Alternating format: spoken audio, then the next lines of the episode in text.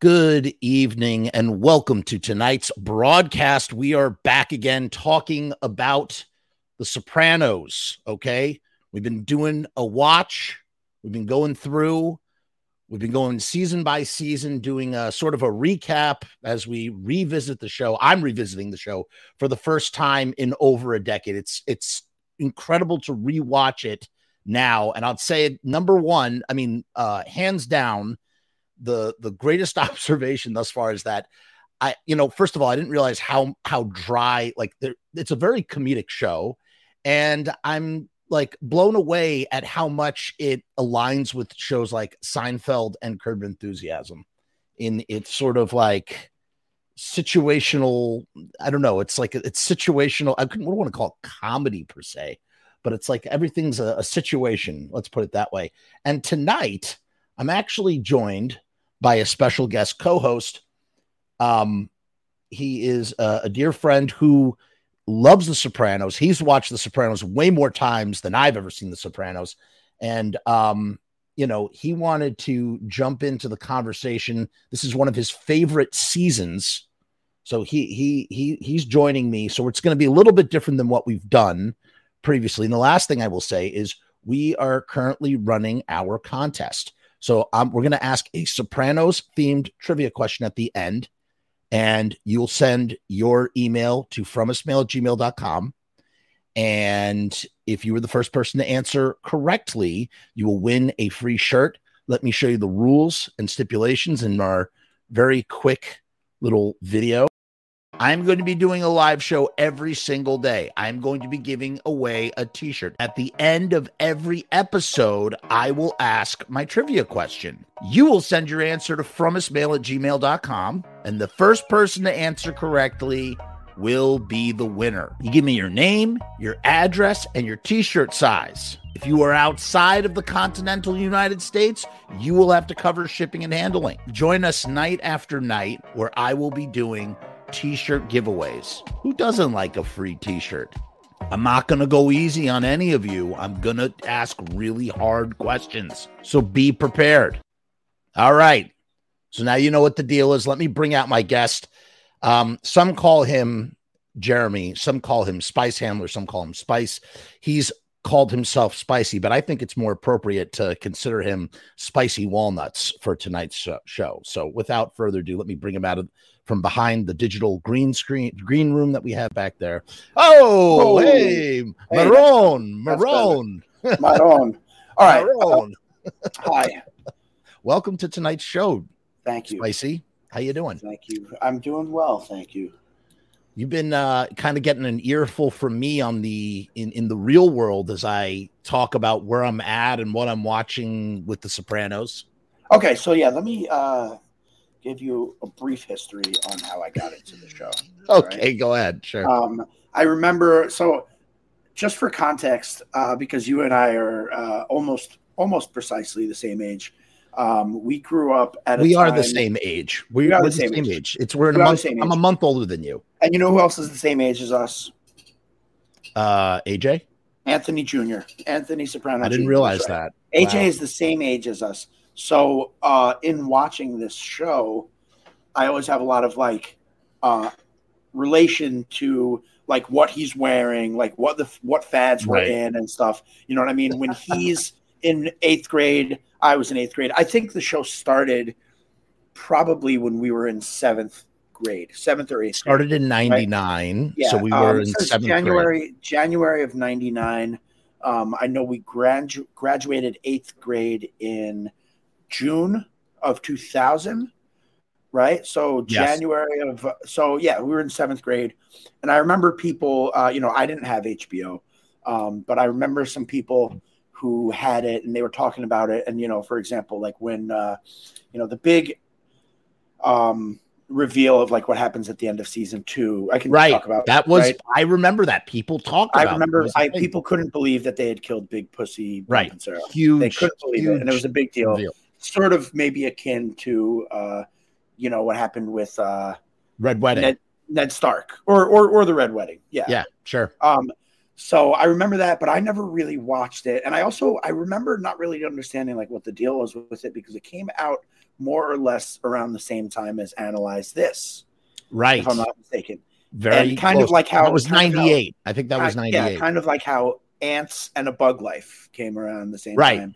And uh, Paul Blart and Observe and Report came around around the same or time. Armageddon and Deep Impact. Exactly. So I remember thinking that the show was more. I mean, it is comedic, you know, and you mentioned that, and it's it's a lot of dark comedy, um, and and I mean, it's got some of the best one-liners, some of the best jokes in it, some Evening of the funniest, uh, funniest moments in TV. Um, but it's not this a comedy in the same way as like you know Robert De Niro and Billy Crystal uh, doing a mob and a therapist because you know they both have the, a mobster in therapy.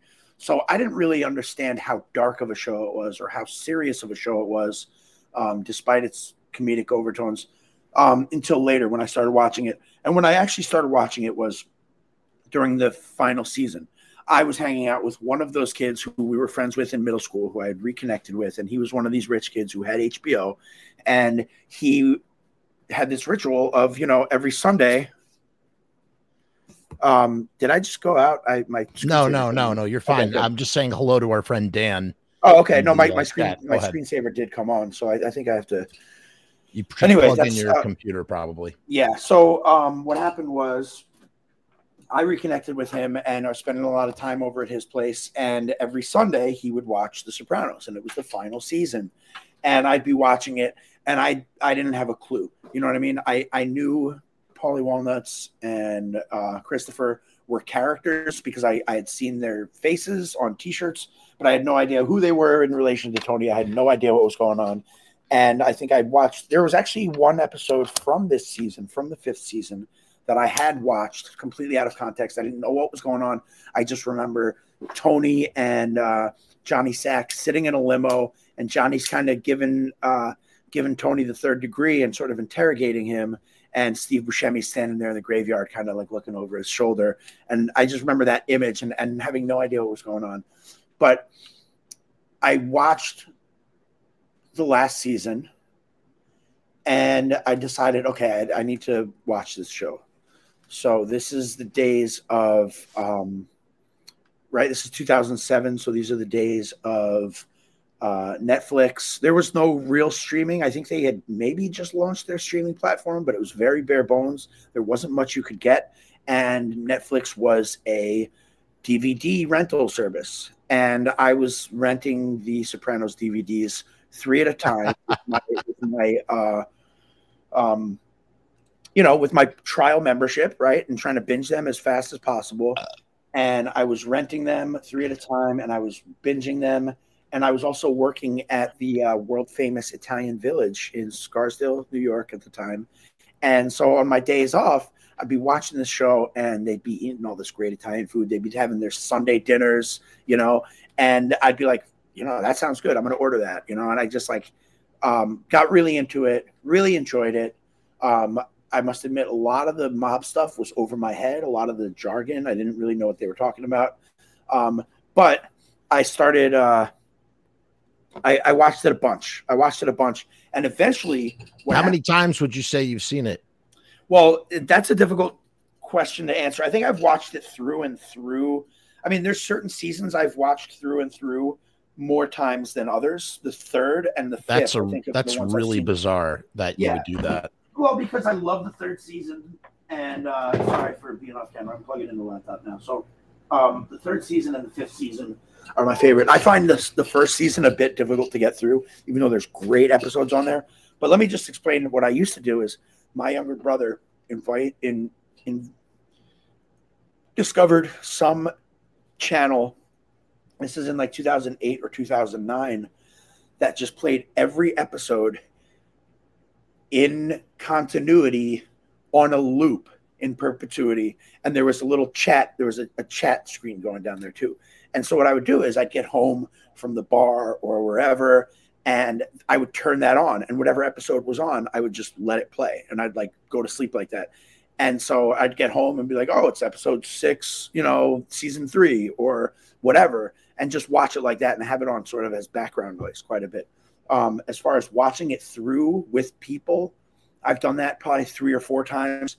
I recently did a, a watch of episode, I, I think like season three through the end recently. Um, so basically, what you're yeah. trying to say is that you've you've seen the show a lot, and season five is one of your favorites, and yes. we're about to dive in right now and in. and and talk about it. And the you know the thing about season four is mm. that it um it crescendos with this thing that's sort of been brewing for the entirety of the show. For four seasons, we have watched Tony just endlessly cheat on Carm, Carm, uh, just endlessly cheat on her, and it all comes to a head, and they have a big blowout. And we discussed that on the last episode, and that brings us into season five, where Carm and Tony are separated. They are not living together anymore, and uh, Tony has now somehow found himself living in the Livia house in in in his parents' house. Yeah, which was home. Was vacant. Right, his childhood yeah. home. You have um, you have Janice and Bobby have gotten married, and we have that very touching, wonderful. I was telling you about it off off camera, just how much I love.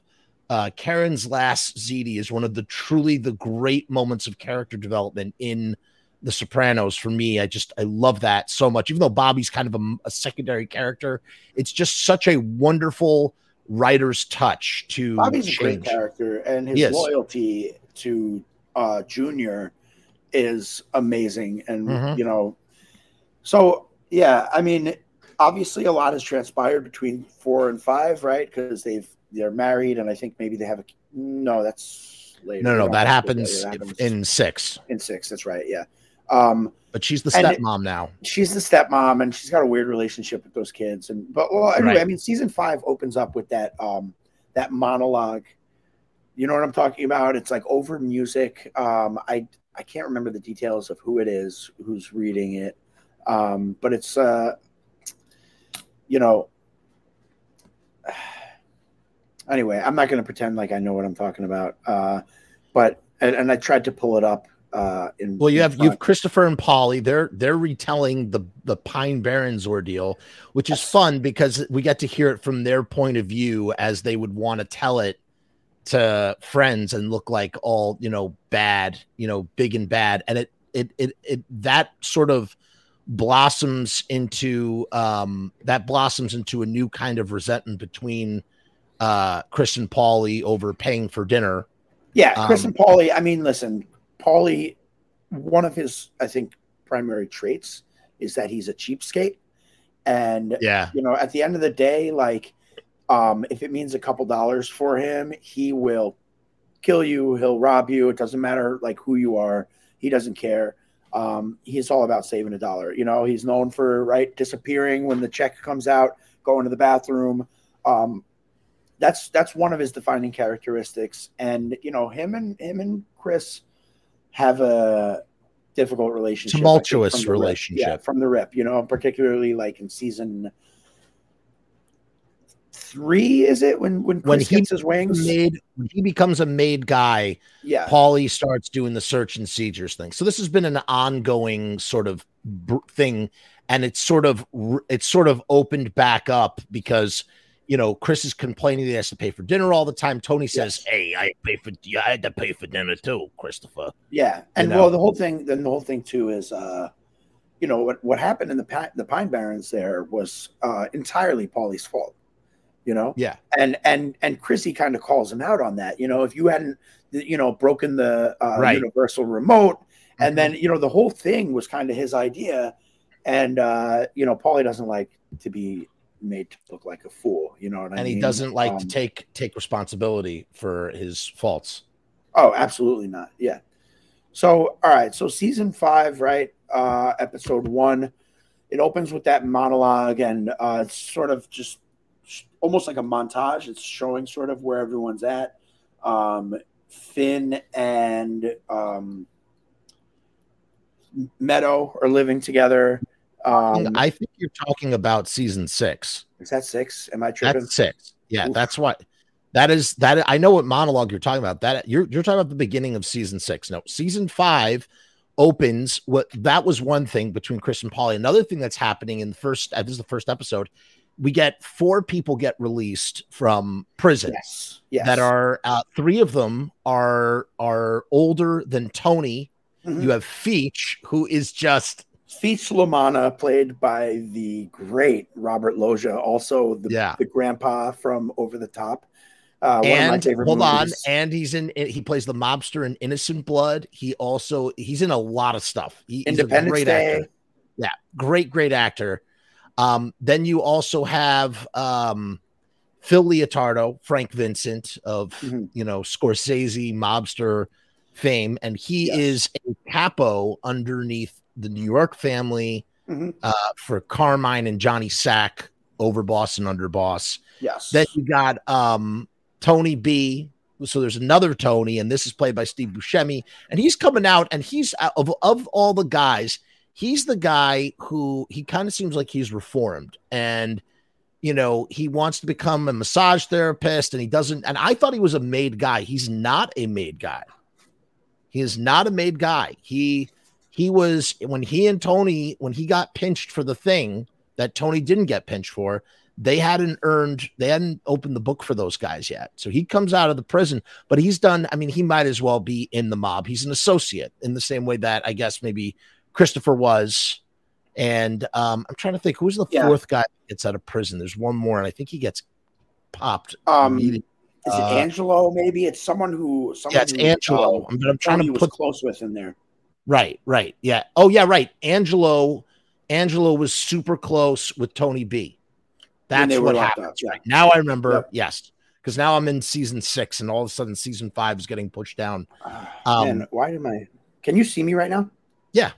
You're good. Okay, that's You're good because I'm looking at my screensaver, my lock screen. So good No, to know no, that no. when that happens, You I'm can still, just uh, just just still- just uh shake your mouse and you'll be shake your little Yeah, mousey, that's you'll be okay.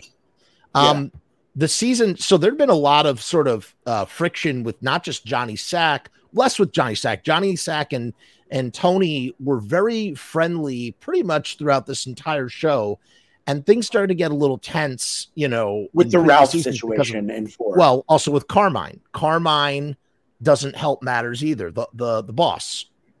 Big Carmine Senior. Yeah. Carmine Senior. He doesn't help things either. There's a lot of there's a lot of things that the thing about when Johnny Sack and Tony, when there's nothing, when there's no outside influence, those guys get along thick as thieves. But the moment that there's some outside thing that happens, they always end up butting heads. There's always friction between uh, Tony and Johnny Sack, and that whole dynamic gets shifted because Carmine has a stroke.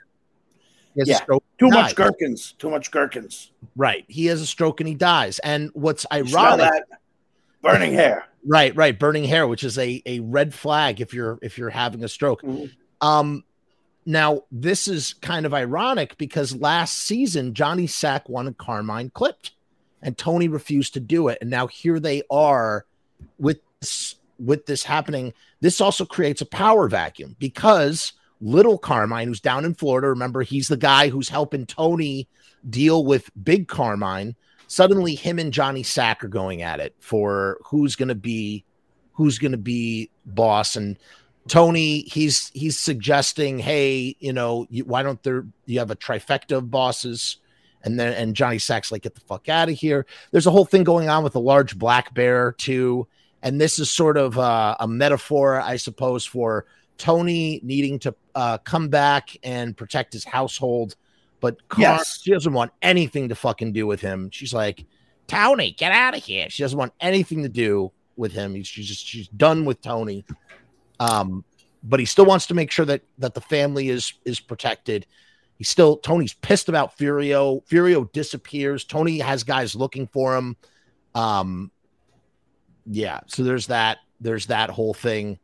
Um, Tony also feels the urge to see Dr. Melfi again, and he starts reaching out to her, and he's he's trying to he's trying to date her again. And He's trying to date her. And, uh, the the letter he writes to her is the most cringe thing. Yeah. And the the um the punctuation and the grammar is atrocious. any and- of that stuff, all- any all of of that it- stuff with her, all of with it, Melfi, think- it always makes me cringe. It's it's very cringe, but I thought I think it's also a window into just how uneducated he really is and also just how delusional he is because he kind of like blames her for everything and and like has like a resentment against her mm, i think or... that's no no no no no. I think that that's that's where he that's how he tries to make sense. I think deep down inside he things when it, here's what it is when when he deep down inside he probably knows it comes from when things don't go his way and he's used to getting his way, being the boss, being the skip. I mean, Tony Soprano always gets his way, and this well, is the. You said that because you know in in cold cuts, and I'm jumping ahead a little bit here. You know when Janice is explaining to him, or or is it Janice, or is he talking about it with Melfi? And you know, she's saying, you know, it's about like accepting that things are the way they are and not blowing up. And right. then his response is, well, then how do you get people to do what you want them to do? You know what I mean? Because in his world, yeah. in his world, that's the way he lives his life. He right. gets people to do what he wants to do through intimidation, through violence if necessary, through you know any number of ways. It's the you know what it is, uh, and I think you'll appreciate this analogy. It's the Prince analogy. Prince, very famously, was an eccentric guy who had many helpers at beck and call and at three o'clock in the morning, this is not my story. This is Kevin Smith's story because Kevin Smith made a documentary for Prince that was never released. I, and he would say, he would say, Prince, he said, he would say, use this as an example. If Prince wanted a camel at three o'clock in the morning, he would say, I need a camel at three o'clock in the morning, and not in an obnoxious way, just in the way of like, I'm Prince, and I literally moved the earth to like become the like this incredibly famous, rich rock star. So anything's possible to me. And I have the resources to make these things happen. So it's like, it comes from like an innocent place. It's not like trying to be difficult. It's just that it's just the way that you view the world based on how you live in the world. And yeah. Tony is to a similar example. Tony, the world bends for Tony and every which way. So now Melfi, Tony is used to bagging any chick he wants. And now you know, the one chick that he yeah, wants, he can't, he can't have her. Get. He can't yeah. have her. And and it's so interesting too because just to go back to the bear, yeah. Um, you know, Anthony Jr. is like acting like he's Mr. Tough Guy, you know, yeah. and she oh, wants oh, yeah, to yeah. take out the garbage, mommy, mommy, take out the garbage, mommy. and then the next thing you hear, mommy. mommy. And he's out there and he's like I hate AJ so much. He's horrible. Um, just the he, worst. He really is the worst, like through and through. And he's just like, he's just got this like blank stare. Uh, I'm not going to just pan pan AJ right now, but um, you know, to get back to right, he's trying to date bear, Melfi. Oh, he's trying to date bear. Melfi. He's trying to date Melfi, and she's just not having it. And she's talking about it with, uh, you know, her doctor, uh, Elliot Kupferberg, who's yeah. played by the late great uh, Peter Bogdanovich. Such a Jew. Um, in, the, um, in the in the in the I don't think he's a Jew in real life, but in in in the show he's such. I don't know, but do you know about him? He's a he's a filmmaker. He's a director. yeah, he's like a famous, like, yeah, you know, big time, uh, important guy. Uh, I don't remember all the details, but uh, I know that like uh, Michael Imperioli really like uh, sang his praises quite a bit. Um, so yeah, so I want to talk about. Oh, so since we're we're on the bear thing, right? You know, um, it gives Tony an opportunity to have eyes in the house, right? You know, yeah, that, so he sends he sends like Benny there, right? And it gives him an opportunity to sort of know what's going on. And there's this weird sexual thing, not sexual, but there's this weird tension with the uh, the park ranger guy, the animal control guy, because he can kind of see that Carmela is attracted to him and they exchange a look. Oh, I never, I never picked up on that. Yeah, really. and and Tony's like looking at him and looking at her, and then after he leaves, he's like, Tony says something about like, oh, hey, Ranger Rick over there, he's a little light in the loafers or something because oh, that's you know, what he was referring to. Yeah, because okay. Tony's Tony's way of yeah, it feeling, feels threatened. You know, threatened right. is to basically like put down the guy's uh, masculinity or whatever, you know, because that's the way it works in Tony's world. But um, you know, I, I also want to talk about. Well, let's hold on. Yeah. Wait, wait, wait. Let's. We gotta. We got. We de- Let's keep it in order, just because, or let let me yeah, guide us I, in I the order of the to, thing. I want to get back to the release of these old timers, right?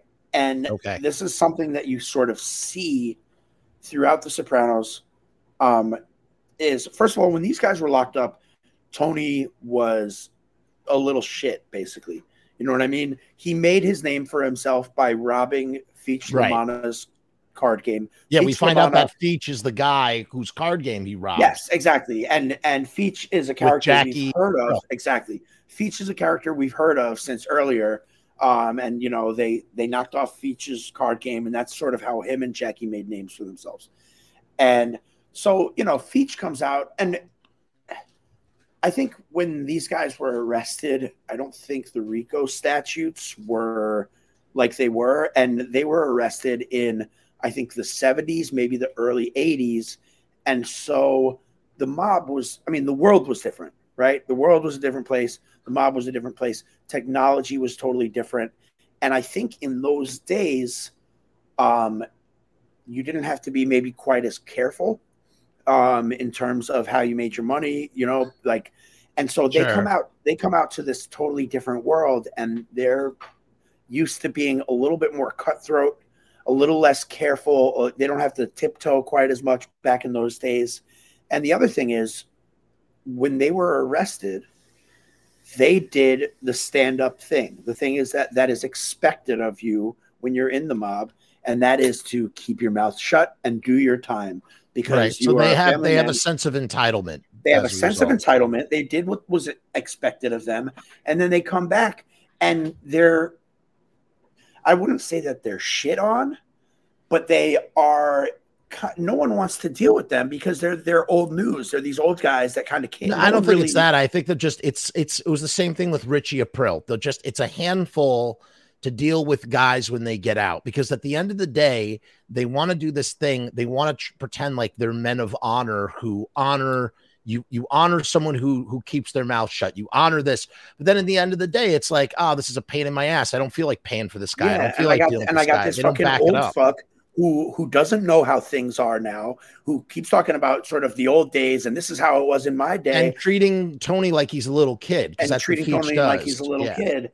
And so it just doesn't fly. And and it and it's it like you said it happened with richie aprile when he got out and it's kind of a recurring thing. And yeah, I mean, um, you know, our king so, says Feech calling seatbelts shoulder straps always made me laugh. There's a, there's a yeah. couple of things like that. Like when Paulie in season six, he says he's talking to his ma about getting her a flat screen TV. When he finds out that she's not his mom, he says, "I got you that flat screen TV for two thousand dollars from Sharper's Image." He calls it Sharper's Image. You know, I gotta. I I don't recall that, but I this last time that I watched, um, I noticed that like the CR- CRTs were still what everyone had. You look in, in every bar they're in, every sports bar, it's they're all CRT TVs. It's not until really season six. You really notice the technology. You notice it in the flip phones, you notice it in there's like little things. Otherwise, you'd think that it was contemporary. Yeah. Until you see the laptops, until you see you like see that, little that, things. That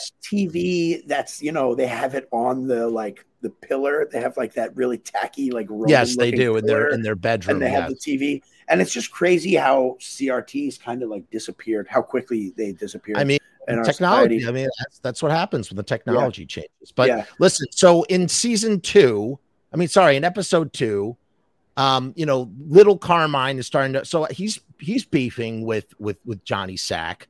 Um, there's also there's a couple of informants that are.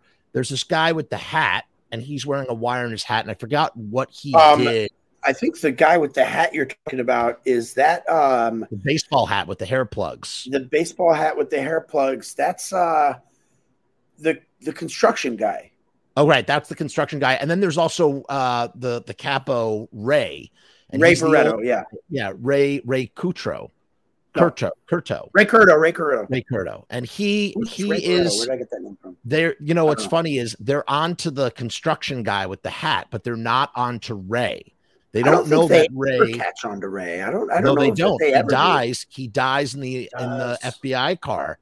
He just yeah. drops dead, and nobody nobody's all the wiser. You know what's um, interesting um, about him is he is like the most willing snitch out there. I feel like everyone else yeah, feels kind two-faced. of everyone else feels kind of conflicted about it and they yeah. feel like they're cornered. He's like he's like, "Oh, do you want me to get the funeral on on tape?" Like he's kind of like the FBI's little lapdog and right. and uh it's true. And meanwhile, you have Adriana, who is just like I, I, gotta tell you, and we'll talk about eight. We're gonna we'll we'll get we'll talk about what happens to Adriana at the end of the season. You know, I, I'm just so I, I'm so torn. I, I mean, I'm so uh, sad for Adriana because at the end of the day, of all the people on the show, you know, I guess Adriana is probably at the Carm level because, like, here's the thing Carm is a good person. She has a good heart, but at the end of the day, she knows what who her husband is and what he does and how she gets her money. And she turns a blind blind eye to it while trying to, you know, be religious, religiously, you know, ex, uh, exude religious piety. And Adriana's kind of in the same boat. Adriana's a good person mostly, but at the same time, she knows what Chris does. She knows that Chris kills people. She knows that she's she wants to marry a killer, and you know, she's she's caught up you know, and it doesn't help the fact that she literally is an Aprile. You know, she comes from her her uncle. Her uncles were were were. I mean, they were the fucking. Well, her uncle was the fucking boss of all bosses at one point. And and she is just falling apart in this yeah, season. big time. Her big health time. is going. Her the nerves. IBS. Yeah, yep. yeah, it's just um it's so sad to watch. The guilt, the guilt is eating her from the inside out. Right. Know? And they have a they have a they have a movie night, and she this happens yes. a little bit later in the episode uh season where she's like trying to like push herself to come clean about what's going on and she, uh, she can't do it. And then also, you know, Angie. God, what do you um, think would have happened if she had because she was this close she was this close. What do you think would have happened if she had said that? I mean, they all would have told their husband. I mean, you know, she, she would have died. She would have died. It's the same thing as like what I'm. I know, I know, now. I know. She, I know she would have died. But how do you she think that would have happened? Do you think like Carm would have told Tony, or she, like what? What would have been the mechanism? actually? Do you know who I think it would have been? Um, just in the way that the Sopranos write, Ro. I think it would. No, I think it would have been Janice of all was she the there? People, she was there with them. Yes, she was. Oh, and of all the people, and here's why it would be Janice because Janice, who so desperately wants to break away from being like, you know, uh, uh an, an Italian mobster's daughter, you know, finds herself married to an Italian mobster with kids. And, you know, like at the end of the day, she would probably be the one. This is how it would go down. If I was writing The Sopranos, mm-hmm. she would be the one that's defending Adriana from everybody else in the room and trying to comfort her but everything's cool. And then something, uh, uh, Janice would have an epiphany of some kind off screen or in just her day to day life. There'd be some epiphany that connects to what happens if Adriana is not dealt with. And then she would go to Tony. She'd be the one to go to Tony, maybe even trying to score points. And and it would have it would have happened anyway. So you know, I got to tell you something about Janice. Uh, I saw a meme one time that was like, uh, like you know, you know the game Fuck Mary Kill. Yeah. Like Janice really did fuck Mary Kill with uh with fucking Richie, Ralphie, and Bobby, right? She, she sure did, did. She played. She, she sure played did. That game. She um, fucked Mary and killed them. and she fucked. She fucked Ralphie. That's for she sure. Yeah, she fucked Ralphie. she killed Richie, and she married Bobby. Yeah, that is that's great. I, I really like that. That's a that was that's a great little thing. So yeah. in any case, she's she's like coming apart at the seams. You know, she's getting she's uh soon she's going to be married to Christopher. Um, they're going through the motions. She also knows like Angie, who was Big Pussy's widow, she was ousted from from the from the group because they because they all found out that Pussy was an informant. Yes. You know, mm-hmm. so it's like she's she's terrified. She's absolutely yeah. terrified and she just she just doesn't know what the hell she's going to do. Uh, we also learned we just learned more about Tony, what Tony B means to Tony Soprano, and how important that relationship is, and how it's also this great source of guilt because of basically, in a nutshell, they were both supposed to do a job 17 years ago. Tony B went on the job. Tony Soprano didn't. He said he was jumped by uh, he used some racist words to describe how he was jumped and that he got a big gash on the head. Uh, twi- plot twist: turns out to be uh, one of his panic attacks. Yeah, and and I love the way that they really took their time in the season revealing it to yeah. reveal that information. So true. You know what I mean? It wasn't. Mm-hmm. It wasn't. Um, what do you call it? Like ham and fisted or whatever. Like they they like it. It wasn't heavy handed. They like let that come out. Oh, I think he's almost in tears when he's telling Melfi about that. You know. Yeah, no, and, he does. Um, it, it's a it's a big moment. I, I was almost kind of jealous of the uh the I, I know what it is to re- reveal secrets like that and the the mm-hmm. catharsis that you feel when you when you when you when you finally get stuff out like that it's it feels like a great weight is lifted off your shoulders yeah. you know and and so, i gotta i gotta call it out that like that's such a common thing in this show is that these mobsters well not just that but just like these mobsters have this su- superiority thing because they're white, right? And and they blame so much stuff. It's oh, it was a bunch of black guys, or oh, it was a bunch of Puerto Rican guys, and like every time it's it's them. But like they have they have this like scapegoat relationship with uh you know black and brown people that they feel like they're superior. But like, yeah, I mean, you see it all the time in that show. It's like, well, oh yeah, yeah, right. These are mobsters who particularly mm. these these yeah. mobster guys who particularly not necessarily Italian, but just no, no. I'm saying these guys, yeah. these particular right. guys, these particular guys. Now, and something that I, something that I I did previously um explained here on the channel, and it's it's so true. You are a Jew, as am I, mm-hmm. and one of my observations while watching the show and just in general is that much like Ashkenazi Jews uh, Italians and Sicilians are we're, we're white until we're in a room with other white people, and then we're we're a minority of some kind. Yeah. We're we we are different because we are other. We are not. We are off white, and I feel like Italians have that same thing in common, in that we are kindred spirits in that kind of way, um, uh, to an extent. Yeah, and I think a lot of immigrant. Groups, you see it you in know, the show. The, you see Irish it in the show too. too. I think the Irish too, sure. in, in the Bronx in the old days and stuff like that. You know, it's just you know history. But um, so what do we got? We got uh Tony All B, right, so, and so we got his that their very complex relationship that we don't really right. know much about at first, and and right. we got some interesting little details about Tony B. He's got the twins. Right. right. Explain that. Can you explain? I was I was kind of I completely forgot that detail. How did that happen? I think they smuggled his jizz out of jail. Yes, Tony smuggled his jism out of jail because he met his wife through one of those classified ads. And yeah, some wild story. And those yeah, kids, so he had twins. He's like in the Navy. I told you I was in the Navy when that happened, or something. Right, right, right. And, the, you know, two kids, Jason and something else. So the, the they're both uh and and and you know, the thing is Tony wants to give him uh Tony wants to give Tony. Here's the thing about Tony B he's like, hey, I'm I'm gonna just be a civilian. I want to be a massage therapist. I, I find the work to be very rewarding. He studies hard. He gets a straight job.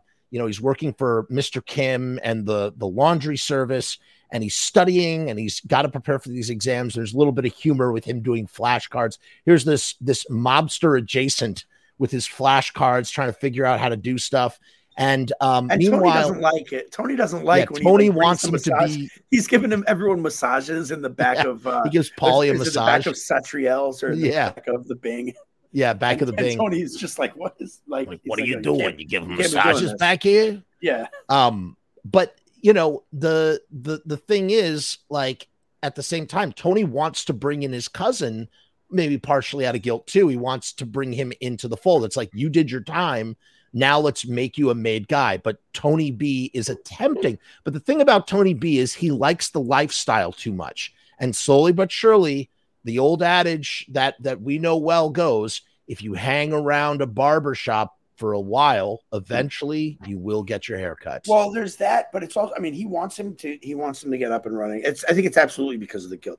And then I think a lot of that is tied up in his daughter, right? His Right. His daughter. He has an older really daughter. Meadow, and I think she maybe lived with them for a little she while. Did. She did live with them and for a little while. She's, you know, I mean, I there's a lot of guilt tied up in it, and you yeah. know, like Tony sees how not really though. He's like he's kind of you know I I kind of feel like he's kind of he's kind of fronting a little bit Tony B because he's like you know he doesn't really make that much of a concerted effort to look for his daughter when he gets out. He's just like eh she's missing eh. It's uh, kind of like Harpo. It's kind of like Janice and Harpo. You know, it's the same shit. Like here she is married. I wonder what's, I wonder what's French Canadian for I grew up without a mother. Right. Uh, we're going to get to that. Cole, we have to talk. We're going to talk about cold cuts in depth, but we got. I just want to say one thing. Yeah. Right? What? They did a Sopranos prequel. And uh, uh, don't talk. I haven't seen it yet. No, don't no, talk no. about it. I just want to say that they did it wrong because the real Sopranos prequel that the people want to see is Janice living in Seattle as Parvati, being the belle of the ball and everyone's friend, and like Janice in Seattle in the 70s. When she got her Roll, Rolling Stones logo tattoo. That's what we want to see. So, David Chase, if you're watching, yeah, we want to see Janice in Seattle in the 70s. So so then we have this whole business with the gardener. Feech starts to really uh rub rub elbows the wrong way with everybody in the crew. It starts with this gardener situation. He sees a gardener. Yeah, Sal Vitro. He beats the shit out of this gardener guy. Says that Sal Vitro is a friend of, I think, like Paulie's mom or something like that. Paulie's he's, aunt. Paulie's aunt. He's sort of a neighborhood guy. He's yeah. not connected, but he's, you know, he's, well, he is connected, but he's not associate he's not connected. I mean, he's just what's the difference between the being an so what's the difference between being connected and just being is Artie connected? Artie is not connected. So what is connected? Is connected the same as being an associate? I you know I don't know the exact terminology. You'd have to. I wish we else. had Robbie. We need Robbie Bloodshed here. He would be able but, to. you know, you have like you know you know the difference between uh, a friend of ours and a friend of mine, right? So a friend of mine right. is like uh like Brendan Filone, right? Brendan Filone from season one, Christopher's friend who dies in like I think the pilot. Right. The yeah, pilot, he gets whacked by Junior's guy. exactly by by uh, Mikey Palmice. He is connected, right? I don't know if he's an associate. I don't, you know, but he's well, maybe he's the same as what Christopher is then, because Christopher is he's lower than Christopher, but you know, he's what they call that's when you refer that's a friend of mine, right? A friend of ours, a friend of ours is someone who is uh, made made. Yeah. And gotcha. so, you know, Sal Vitro is just someone who is friendly with the family of someone who's connected. Yeah, he's, he's an acquaintance. Guy. He's, he's, a he's straight guy who's uh, an acquaintance. He's a civilian, right? He's already he's already level. Yeah, yeah, right. Um I, I don't even think he's already. No, level. I don't he's think so. Artie Artie's closer than that.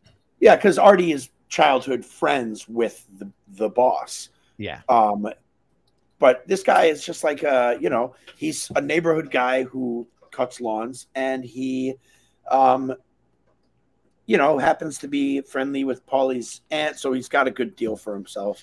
Tony and, uh, loves uh, Ar- Tony loves Artie so much that when Artie is into him for 50 large, Tony forgives it. Like that's that's a testament to how much he loves Artie. Yeah. Like truly. Yeah. So, but anyway, this guy Sal Vitro, uh, I, I, think this like perfectly exemplifies that like a like as much as we might glorify these mobsters in these TV shows because they're fun to watch and they're you know it's a comedy or a dark comedy and stuff. Uh, these guys are um, they're they're thugs. You know what I mean? They're they're violent, brutal people. Yeah. And Feech uh, just by just goes up to him and just starts beating the shit out of him and saying, "Hey, this is this is my uh, this is my cousin's this is my nephew's route or whatever it is you know? Right. Like and and just by you know that's how they make their money by being violent and beating the shit out of people. They're not like you know they're like so he does that and apparently in laura laura connor real quick she says in the end your friends are going to let you down. Yeah it's all a big nothing, Johnny. That's what uh that's what Livia yeah. says. And there's a certain leitmotif throughout the whole show is that, you know, in the end nothing matters and and depression is kind of like the central theme to like this whole show. Um It's true. But yeah, so yeah, so Feech Feech beats the crap out of this guy. He tell he he tries to take over the territory. He doesn't realize that he's stepping on Paulie's toes. Paulie, it goes back and forth without getting into all the nitty gritty. It goes back and forth. The guys are are beefing hard. Tony tries to alleviate the situation. With Tony wants to give him wants to give him some money for the medical bills, and of course, Paulie. No, no, Paulie wants to give him. Paulie promises him twelve hundred for the medical bills, and Tony says settle for five hundred because he want they have they basically have a sit down. Yeah, and then Paulie Paulie fucking pockets it, uh, right. a, a, a large amount of it, and he's like, oh yeah, so and then they get him a deal, but now you're gonna have to cut a couple lawns. Yeah, now I mean the guy Sal just gets Sal, you know, and here's the other thing about with these mob guys in general. Like if you're associated with Tony or any of these mob guys, your life in some way, shape, or form is going to be worse for it. Like every single person that gets touched by this thing suffers in some irrevocable way. And yeah it's just it's kind of like Walter White too, in a similar way. If you, I was going to you know, say, it's like um, it's like Game of Thrones, you know, because you have like the these lords, you know, these lords and these uh, you know, yeah. highborns who are fighting their war and their power struggle and stuff. But the people who are really suffering are the small folk, you know, the peasants yeah, who are out there and like they're getting their fields burned by, you know what I mean? It's like yep. they're the ones who really feel the brunt of this power struggle more than anything, and their their hands are clean. Is the thing they didn't do anything wrong, and yet they're constantly uh, suffering because of like the whims of uh, these these gangsters. You know, it's true, man. And you want to know that the, at the end of the day, it's a really sticky situation. And you know what else is sticky? Stickers. And Riot Stickers is the sponsor of the Frumess channel, and we have a special deal for you. If you need stickers, you can get a thousand stickers for $79. That's almost it's seven. I say it's seven cents a sticker, 0.79 cents, but it's really eight cents a sticker. Uh, the stickers themselves, they're printed on vinyl, which makes them very waterproof. They have a UV coating on them to protect them from the sun. And let me tell you something I stick these suckers outside all day and all night and man, they hold up. I go and I check on them from time to time just to see how the the quality and the condition is going, and and they're they're great, man. Uh, Sharpie Riot, CEO of Riot Stickers, claims that these stickers will last five years in the elements. Uh, I, I think it go, could go even longer. In any case, we're doing this deal. This is the only place you could find this deal. Thousand stickers for $79 at riotstickers.com backslash frumess. That's F R U M E S S. Link is down in the description take advantage of this deal. It's it's it's something that you do not want to miss out on. Let's play our less than Jake theme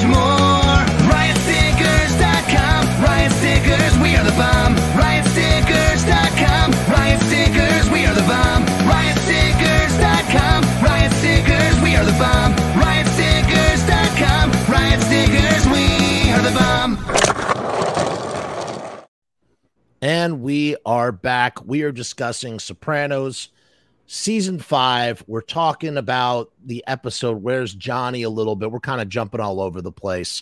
Um, this is probably the point where we should mention Lorraine and her boyfriend Jason. They are uh, loan sharks, and she's the second cousin of Carmine, who she also had sex with, the boss, the big boss. And uh, she's kind of uh, stepping on Phil Leotardo. Are we talking about Lorraine Calluzzo? Yes. And and she's, she's got her little friend. Yeah, yeah, yeah, Jason. Yeah. And she's she is she's collecting for little Carmine and it's she's bumping heads with Phil Leotardo. And this eventually uh sort of ends and it's kind of interesting because up until this point we've in, within the mob apart from uh in the old country uh what's her face who's the who's the boss over there um, everybody who's like kind of made is a man. There's no yeah. women doing well, stuff. Lorraine Calluzzo is interesting because uh, she there's this one scene where she goes into a bar to collect the money, right? She goes in there and she's kind of intimidating, and she's got the big guy chasing with her.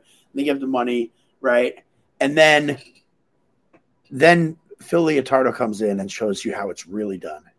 Right. comes in there and you realize what a vicious animal this guy is. He comes in there and she's like, Oh, Phil, I was going to call you. And he goes, How about this humidity? And he just smacks her. Yeah. Knocks her down. He, it's gnarly. He, um, he takes the, the phone book and he puts a gun to it. Right. Yeah. He was about, and he says something about, uh, yeah. you know, something about her sucking dick and he asks the guy, he asks Jason, like, "Oh, how's how's her head?" He goes, "What am I asking you for? You probably taught her how to do it." And then he shoots into the um into the thing, book. and he goes, "Oh, it only made it to the R's." Next time there won't be a next time, and you realize that's that's how you intimidate someone, man. Well, I mean, it's just. oh, it's, yeah, yeah, incredible in that scene, and that's when you realize that oh, we're we're dealing with a fucking full blown piece of shit here. We're we're and dealing with with a with a maniac. A and, maniac, yeah. Yeah. Yeah.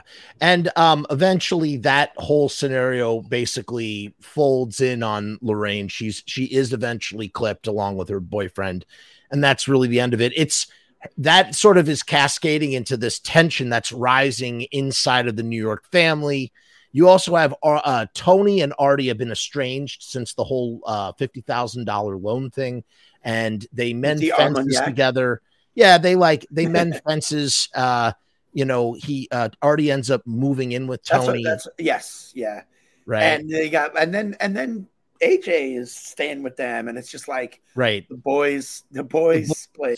They're farting and they're watching. Yeah, they're oh, eating pizza. Actually, and and when when Carm when uh, when when AJ wants to stay with him, and Carm's like, "Listen, he wants to live with you." And then the next scene is, um, what's his name? Is Jackie Gleason going humana humana humana humana, and it's like, it's the perfect um, transition, transition yes. because it's it's them watching the honeymooners, but that's also Tony's internal reactions and Absolutely. like, oh, you know, and I, I thought yeah. that was a great little transition there. It, it was. It and was. they're sitting and, there, and and and AJ's kind of trying to be like one of the boys, and he's like, "Oh, go and finish your homework."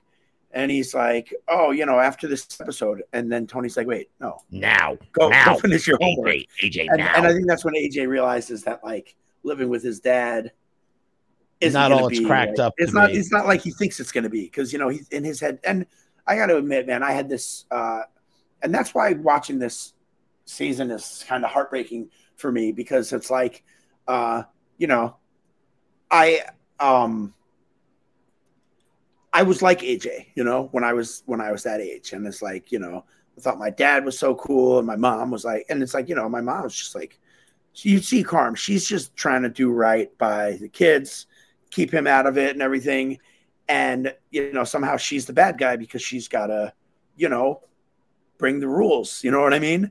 And AJ oh, does not man. like that, you know. And and so when I watch the season, I'm always like, oh man, like AJ's such a little shit, and I was such a little shit because, like I said, AJ is the same age as me, and um, you know. Uh, Laura Connor here is bringing up. That's I was was trying to remember her name. The old the old world boss, the the female. Yes, Suzuka played by the goddess. She is a goddess, Sophia Milos. I mean, mm-hmm. just just uh, just a hunk of woman. me, forgive me, but I just I mean, she just a, a, breath, a stunning woman, stunning woman. How about that? From uh, the episode Commendatori. Right, right, right, right. In season two, uh, Junior's dementia is also starting to get worse, and obviously, this is laying the seeds for what's going to happen in season six, and Oof. it's it's gonna be it's gonna be a thing. It's gonna be a thing, and and you know, um, and then we have the the next episode. Um, that's when Lorraine and Jason are murdered um, by Joey Peeps and Billy, who is Phil's younger brother, although he seems way younger. Seems Phil seems so much older yeah. than him. Um, and then the the uh, uh, Feech wants his his poker game back. He wants the game, the executive game that Tony Robb turns out to be. We is revealed to us is the same game that Tony has been running this whole time. That's mm-hmm. when fucking Davey gets in for the boxes of ziti. That same mm-hmm. game that was Feech's game. God, so Feech wants Davey, yeah. great Robert Patrick. Yeah, great role, great in that role. I mean, I know and great as a uh, an addict, great as a gambling addict. Oh, my God, incredible when he's in there with yeah. his uh his brother-in-law in the bar, yes. and his yes. brother's like, uh, you yeah, know, uh, that's actually that whole that whole arc um is part of what makes the second season. Uh, on par with three and five for me. It's, the it's whole really bust great. out situation with Dave. Yes, the bust out situation is great. Oof. But now Feech is back and talk Jeremy uh, Spicy Walnuts over here was talking about how Feech's an old school guy who you know has a different way of doing things than these new guys and he's trying to hold court when everybody just wants to play poker. Everybody's just yes. trying to play poker. He's got all his great stories he's got these and... stories. Nobody gives a shit. Tony comes in you know, it's, and he's got all the comebacks. Like, you know, well, also kinda... everybody's laughing at Tony's jokes and Tony, yes. Tony's paranoid. He thinks that, and this is something that I didn't ever notice the first time around. Everybody, like the amount of like co- the competition and the sucking up and the the the behind the behind the back resentment that they have for Tony was not. I mean, I just remembered everybody being diehard loyal when I first watched the show, and now you get to really see, you know, a lot of people trying to play 4D chess. You know, Paulie mm-hmm. Walnuts and Silvio have their issues, and and you know, it's great because it makes all the characters and their relationships more nuanced and mm-hmm. layered than if everybody was just blindly loyal you know, like as if it was Game of Thrones. And everybody's just a loyal Stark Bannerman and this, that, and the other. Yeah. You know what I mean? It's like it's just a little bit more complicated. They really do. It makes them really feel like a family. At this poker game where Feech is telling his story, he gets a tip about some cars. Um, about this rich guy who's having a wedding. This rich, rich Jewish doctor who's going to have his wedding. You want to tell? Go ahead. You tell. Explain. Well, no, it. I just, I'm just laughing where they they only took the imports and right. the, the old Jewish guy, he goes, Now who's an idiot for keeping my Regal? Yeah, which, that was so funny. You know, that was a, it's very, a, very it's funny. A, uh, Buick Regal, which is, of right. course, an American car. It's um, really, it's a my grandfather, my grandfather, who was an old Jewish man, he drove uh, Mercuries and Fords. You know what I mean? He was, it was buy American. Never, never would never in a million years buy German or Japanese. That's for sure. And, right. Uh, but Feech Feech has Feech hires a bunch of guys to carjack the guests of this of this wedding. I think it's like of, the prick, the prick doctor, right? It's yeah, it the, it's, it's Doctor Ira, and yes, he's one of he is once again, he is a he is a friend of he's a friend, just in the way that Sal is a friend of Paul. He's a friend of Tony. He's yeah. always spending money at the executive game. And he yeah. goes to Tony, he says, Tony, you got to do something. You got to get this car back. Everybody looks is looking down on me because they lost their cars. And Tony's like, mm-hmm. well, everybody's got insurance, you know. I mean, yeah. And and he's like, he's like, yeah, but there's this one car that's really suit you have to pay thirty thousand yes. dollars just to mm-hmm. pre-order mm-hmm. it. And like, yeah so he then goes to Feech, who eventually admits to doing the thing. And that's when Tony decides. Now, this is a very interesting watershed moment that I just want to quickly uh, discuss because does this, what I was watching, I'm going, so they are, they, they snitched on him. They, they didn't snitch on him, but they sent him up. Basically, they have a really nuanced situation. Feech is. Well, hold on. You're, you're skipping a few things. What am One I skipping? which is um, Feech who is old school knows that Junior is, uh, you know, he's the nominal boss, right? Junior. Oh yeah, still, that's true. Junior too. still yeah, runs yeah. his family, and so he he kind of tries to take the same maneuver that Richie Aprile did, which was, you know, like I'm here for you, Don Don Corrado. You know what I mean? Yeah. And he thinks right. that maybe if he can align himself, he's stirring with, the pot. He's stirring if, the pot. Not just that, but he's thinking if he can make himself a trusted soldier of Junior that maybe he can sort of usurp Tony or and, undermine. Uh, he can undermine, undermine him, undermine him because after all, Corrado is the boss. So he tries to do that, and you know, basically, Tony has this revelation where he sees. I think Carm is the one who actually brings it to light. Carm says something about how ah. like you don't have friends, you have like yes men and stuff. And right, and Tony that's when he realizes- gets paranoid. Tony realizes that wow, like everyone is just laughing at my jokes. Like my jokes weren't even that funny.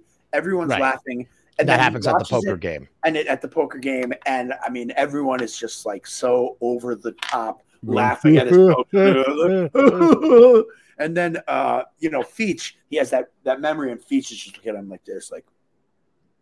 Yeah. And so Tony says, you know, did I learn nothing from Richie Aprile? Right. Oh yeah, yeah, yeah. Right. He has a flashback and he sees that Mhm. Feech wasn't the guy laughing, Mhm. and he realizes that that Feech does not is not a loyal loyal goon that will And follow him. to nip it in the bud, right? And so right. anyway, was it Benny? Is is it Benny and Christopher? They walk over Yeah. there, and you know, they're They it's like Work him over so they work him easily. over, and he's like, "Hey, I'm just enjoying my peaches and wine." Yeah, just per. I thought, you know, it's funny when I was watching that, I'd forgotten how what had happened. I just thought he was whacked. I thought they were going to just take him inside and clip him. And No, you know, that's set thing- him up, but Yeah, but that's the really thing set about these mobster guys. for it. He Yes, he does. He does. He He's really. like, "Oh no, I got my garage right here. It's fine." yeah, he he walks right into it, and you know, there's this moment where he's going back on. He, we see him riding back to prison because at the end of the day, they don't want to clip him. It's not good to clip him. They need to make they need to make him go away for a very long time, He's and at the same time, of course, he's going to die in there. Yeah. So they, it's basically in a way what in a way he probably would have been better off just getting clipped than to go back and spend the rest of his days in prison like that. Maybe, know. but I mean, he's a guy who's probably really very much acclimated to being in prison, and he probably, I mean, that's you know, he spent uh, Twenty years. portion of his life there, right? So Yeah, it's a good point. He's he's pretty institutionalized, but he gazes at the outside world, and you know what happens is uh, a parole officer comes a week after his par- his regular parole officer had come in. yeah, It's just he's done. He knows he's done. He knows his goose is cooked. But on the bus on the way back to prison, you know, you kind of are like wondering what is he thinking about? Does he realize that he was set up? And ultimately, I don't think he does. I think he thinks No? that it just. Yeah, I don't know. I don't think he does. I think he knows. You know, it was like, I think he probably knows. Um, everything that happens with AJ is so inconsequential. It's really kind of filler to me. Like it's interesting to watch, but it also like none of it really goes anywhere unless it's AJ like specifically um if, unless it's AJ specific. I mean, I guess it has to do with the family dynamic.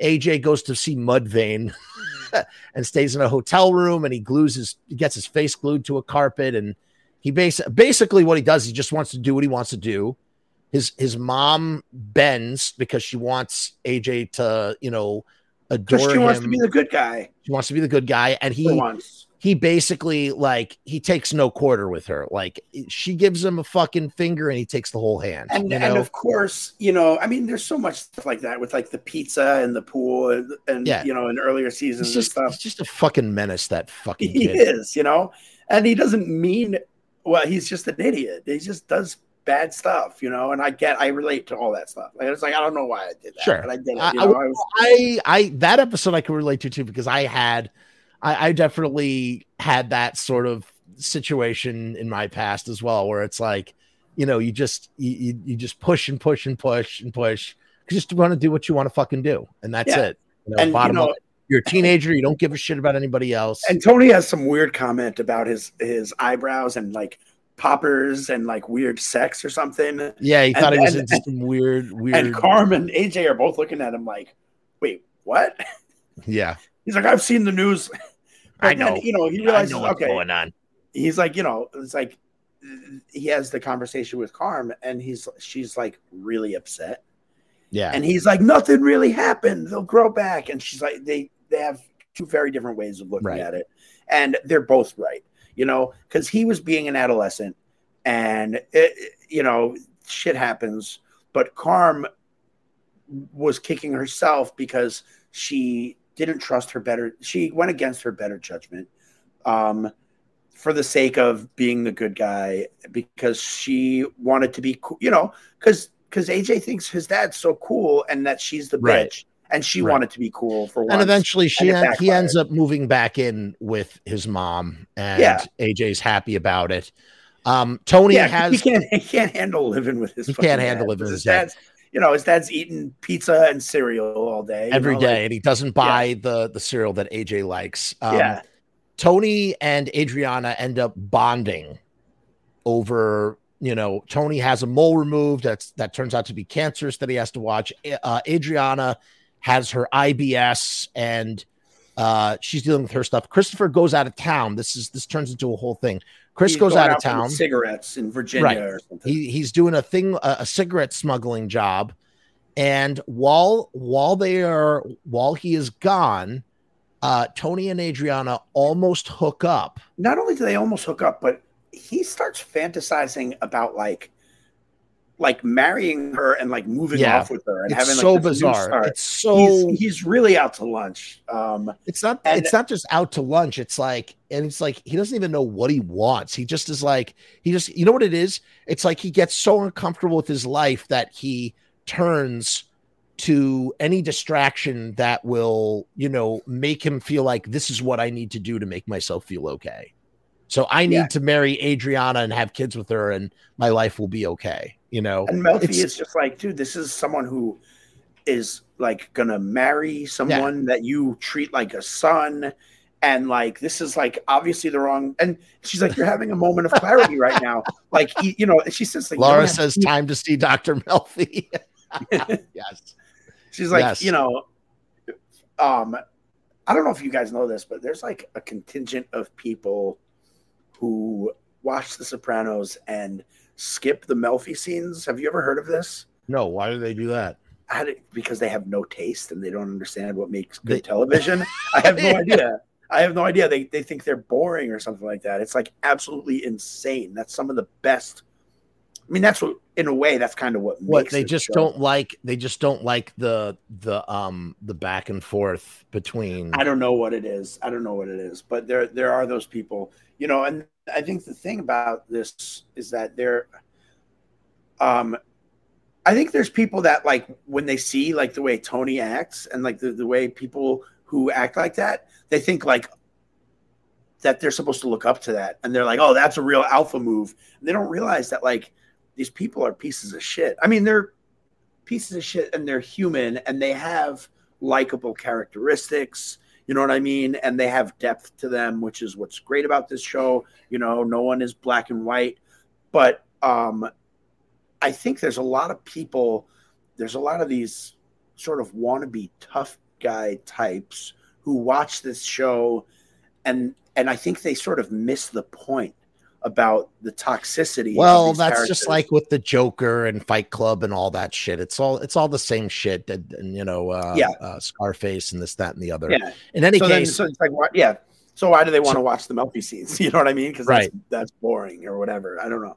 But uh, so Tony you know, and Adriana end up driving to Dover to buy cocaine. Yeah, and Tony, it's gonna happen. A, if, if if they don't get in that car accident, he's gonna fuck her. It's gonna happen. It's probably it's prob they're they're on he he resists thus far, but he is on a he's he's like a moth drawn to the light. It's like a, a an airplane in its final descent. Eventually, it is going to land. He's yeah. He's, he he gonna, wants to resist.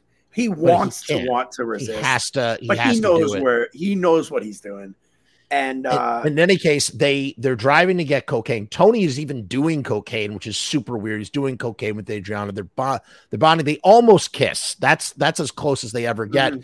But they uh, Tony uh, tries to keep from hitting a raccoon, and they he, the SUV flips over. They both sustain damage. Adriana, she's in a neck brace, and um, you know, uh, a, a game of telephone is played and it's very let's just say it's very bad optics. Right. It's very bad optics number one. Number two and here's the thing about the mob in general in this show. Everything is about optics. Everything.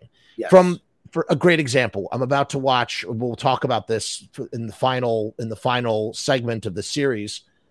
Friggin vito being gay doesn't i mean listen there's nothing wrong with being gay period but the idea for these mobsters that one of them like well right but one of the one the, the fact that one of them is gay affects the entire crew as it relates to all the other families yes. mm-hmm. and so it's the same with everything with everything it's the same it's always about optics it's about strength These guys Posture. who think that they're soldiers in a war, who you know are who have to show who have to put up a front at all times. So for Chris to basically be at the butt of all these jokes of his woman being, you know, uh, finagled by the boss is Ooh. just it's the worst. It's literally the worst. It, it just, you know, it affects everything. Yeah, and um, I want to get to Vito, uh, but yeah, I mean, and Chris, he doesn't care if he dies. You know what I mean? He gets all fucked up. He's got a gun. I mean, he sh- he should for the way he right. reacts should get him killed. If that was anyone besides Christopher, right? And he almost him. does get killed. They they pull him out and they hold a gun to his head, and they're go- he's going to do it. It's the second time that what do they call it? I forgot the the term. They they used it earlier in in the seasons where you almost get whacked. It's like a warning. I forgot. It happens I'm to Chris sure. where he shits his pants. Uh, yes, he's terrified. Like right in season, season one, one, episode two. Is it episode two? He he. Uh, I mean, technically, it's episode. Yeah, I think it's two. I mean, he just he he just relapses like hard, and also around this time, you know, Chris has been in the in a twelve step program. He meets a writer, and this just goes to show, you know, how how much how much Chris has compartmentalized, you know, his recovery. You know, to be in recovery, being in recovery directly conflicts with being a mobster on every single level. It does, and I'll tell you something you know, it happens. It actually happens. There are mobsters that absolutely get sober and they go to 12 step programs. And, you know, like eh, when you're in a 12 step program, you're supposed to be turning over a new leaf and to think of the, the things that this person must be doing outside of their 12 step program that, you know, so it's this weird sort of like dichotomy there where Chris is sober, but you know, he's at the same time he's shaking down somebody for money. It just it doesn't work. Yeah. And, and and then he start he starts like using slogans and stuff, and it's just like well, it's just funny because he's like um, on one end he's like, "Come on, I know you can do this. I know you can get it together. Where's my fucking money?" It's like he's just he. It's just like that's six or five with with JT, where JT starts owing him money and stuff like that, uh... and, and, and Chris starts, you know, he like Chris sends Murmur to collect money from him. No, he that happens in season five. You mean the guy when JT has to like try and pawn his Emmy and everything? Yes, That's yes. Season and he's five. like, and he's saying to JT, he's like, "Hey, there's, there's he no." Gives him his roadster. He has to give up his roadster. and he no, goes to rehab. Uh, he's like, "There's no physical solution for a for a right spiritual, spiritual problem." no, he says that's a that is a popular slogan in those in those communities. And what and, you say you know, uh, is what it is is there's no physical solution to a spiritual problem. Yeah, and he's saying that to JT to after like taking him... his car. like yeah, it's just crazy. And he's like says to JT, he's like so compartmentalized. yeah, I, I, love it. And you know, and JT doesn't think Chris, you know, he knows Chris. He's not gonna like shake him down, but he right. shows up there with that guy Murmur, and they're ready to fuck him up. Well, JT at first, yeah, he's just like, "Come on, what is this? You're full of shit." Like he, he yeah. totally thought that you know everything was fine, and basically, you know, everything happens in the. It's all patterns, like. You know, um, Richie Aprile is basically the same guy as Ralphie to an extent. Yeah. Davey is very similar to JT the Sopranos never really reinvents the wheel throughout the seasons. It's okay. It's, Can I give you another example? Yeah, absolutely. There's just um, variations uh, uh, on the same thing that happens over and over again. In the first season, you have, I mean, Christopher is a little different because he's a main character, but you have Christopher and Brendan Filone, who are kind of like the fuck boys, right? Who are young and they're the cowboys and they want to make it big and so they're kind of idiots and they're like the younger generation right and they're robbing the trucks then the second season you have um, matt bevilacqua and sean gismonte who are the guys right. who wind up shooting christopher right, right. season three you kind of have jackie jr who's kind of that same kind of role you know what i mean you always yep. it, it, there's sort of these tropes that uh to an extent you know, tony yeah. b is that as well he's like the last version of that Tony because B. he's the closest. Tony B is the closest to being a made guy out of all those guys. It's like a progression, and Tony B is the final one.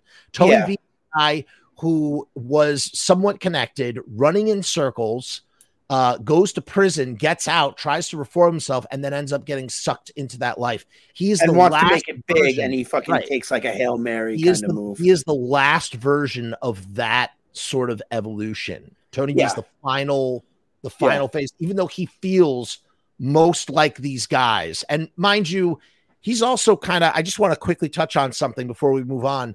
He's also, uh, you know, uh, uh, bothering Tony with some of his jokes. He's making jokes about Tony's weight. Tony says, you fat? right, right, and he's saying Boy, are stuff? He's saying to him, he's going, You can't make fun of me like that in front of me. I'm the boss now. You can't Yeah. make fun of me like that. I have to look like I am respected by everybody. So everything's you know, they optics. They and they have uh, you know, we, Christopher and Tony B, they go up to uh Uncle Pat's house up in uh Kinderhook or whatever, um, which winds up being a significant place for Tony B. Um right. at the end of the season. But they go up there uh, to try and find some bodies before uh, before Uncle Pat sells the place. wait, wait, wait. Save cold cuts for cold cuts. We gotta let's get to cold cuts right now, though. Is this But- in Cold Cuts? That's cold cuts, but I hold on Cuts is the anger management episode. That's all the same That- episode. oh, That was a fucking huge episode. But hold on, but we're, we're almost there. Let's let's actually let's just let me let me just let me just cover this real quickly. Okay. Chris ends up, uh, yeah, Chris gets drunk. He's looking for Tony. Tony convinces Chris that nothing was going on between him and Adriana. Uh, Tony also has to convince Carm of the same thing. Carm is furious over this. Mhm. And the way, again, going back to appearances, they all Carm has that- a way of belittling Tony that no one else Oh, she, can really no- she can, she's the only one. You know what's funny about Carm? Carm is the only one, even when they're at their worst, when they're screaming at each other, Tony can't hit Carm. He punches a wall instead. She is like somehow Yeah. invincible to all of his anger. She can somehow like uh, she could somehow negotiate it. The way that they solve this problem with Chris and Adriana is again with optics. They fight optics with more optics. They go to Vesuvio and they all have dinner. Car- uh, Tony says, "Carm, will you do me this favor? Carm, I need you to do me a favor." And and they go to they all have dinner together, and everybody's there because Vesuvio's like the the hangout, and that shows everybody that everything is okay, and they can kind of uh they can they can move on. Then we have um Tony. This is when this is the episode where Tony finds finds it uh, more and more difficult to deal with AJ, and eventually that's when he gets sent back to Carmela. And Mm. when when um she she lets him move back in on on condition about his grades and his behavior and stuff, yada yada yada. Carm meets with Father Phil again, who's such a as as us Jews call we, a schnur. He's such a like a mooch, a schnur, or whatever. Uh, he's trying to give he's trying to guilt her because she's sleeping with with AJ's uh, a, uh, guidance that actor is a uh, is a uh, SUNY Purchase alum. Who is? That actor, Father Phil Intintola. Oh, that's cool. We live we were right next to SUNY Purchase. As a matter of Yeah. fact, Jeremy works right next to SUNY Purchase. Mhm. Um uh w- hold on. Uh the so so the guidance counselor Carm starts having an affair. She fi- not an affair. I mean, she's separated from Tony. Carm starts Dr. finally Wegler. Dr. yeah, she starts getting her groove back, and I and it's awesome. And she's having a wonderful fling, and they're in that like passionate honeymoon stage, and eventually, Yeah, but she's kind of uh she's kind of working him without even realizing well, that that's what he thinks. I don't know if she does. I think she just is obsessed about that stuff. I think she's legitimately having a good time apart from the guilt that she feels from uh from Father Phil or and whatever. he's so out of her league. You know, this Yeah. is a guy who's like well read and he's like, you know, trying to and he's she's like he's he's super intellectual, and she's very provincial be- is what she is. She's provincial. What does that word mean? It means she, That's a great word. Uh I, I know my- the word. I just don't know the. my my understanding of that word hold on, we're looking it up right now. she's not sophisticated in that she doesn't have much experience outside of her own bubble. You know what I mean? right. Like that she wants to of be more than what she is. that she's not she's got, you know, her journey she doesn't have much experience uh like outside of like New Jersey and New Jersey people. Uh, Jeremy, yeah. you're everything you're saying is right, but do you want to hear what the definition of provincial means? What? Oh, actually, it's right here. I was going to say it was absolutely the wrong word, but no. Okay, so here's how it is. Here's how it is um, as an adjective of or concerning the regions outside the capital city of a country, especially when regarded as unsophisticated or narrow minded. So I think the word to pull from the, the word that you use, which is a great word, and I think you used it in the right way, would just be that she's unsophisticated. She's just not as sophisticated yes. as he is. And um, he knows about these books and she wants to it, remember the Billy Budd conversation at dinner with yes. Finn. Mm-hmm. And she's like, What do you mean he's gay? Like, she's like, no idea what the, the subtext yeah. of the book. And mm-hmm. Meadow, who's like this academic, and Finn, who's an academic, they all know. And she feels she makes a fool out of herself at the table. Yeah. Mm-hmm. For not realizing this, so she wants to be. She likes to have uh, tea under the portrait of Eloise. Like yes, she wants to be uh, uh, uh, she wants to be greater than maybe what she she is yes. or what she's capable of in that moment. Not saying that she can't be. She can mm-hmm. be anything she wants to be. It's just it's just a little bit above. It's a delusion of grandeur to an extent. It's like yeah. a delusion that she has. Um, so so this guy is out of her league. He thinks that she's using her. They break up. Uh, Tony B is trying to uh, deal with this, you know, whole storefront situation. He he's trying. Uh, this guy Kim, who he works for, uh, basically decides he wants to go into business Green, with him. Uh, uh, played by the great New York actor. I want to say his name is uh, is it Henry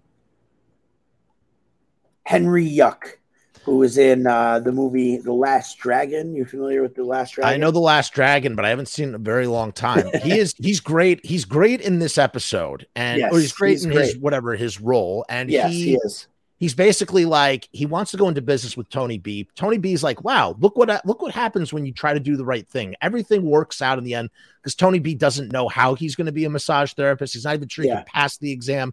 He finally passed the exam, and then something happens that really sort of unravels Tony B. He comes across uh, a bag containing $12,000 thrown away by some drug dealers who were trying to get away from the police. And he starts spending the money on clothes and gambling. He buys Game Boys for his twin sons.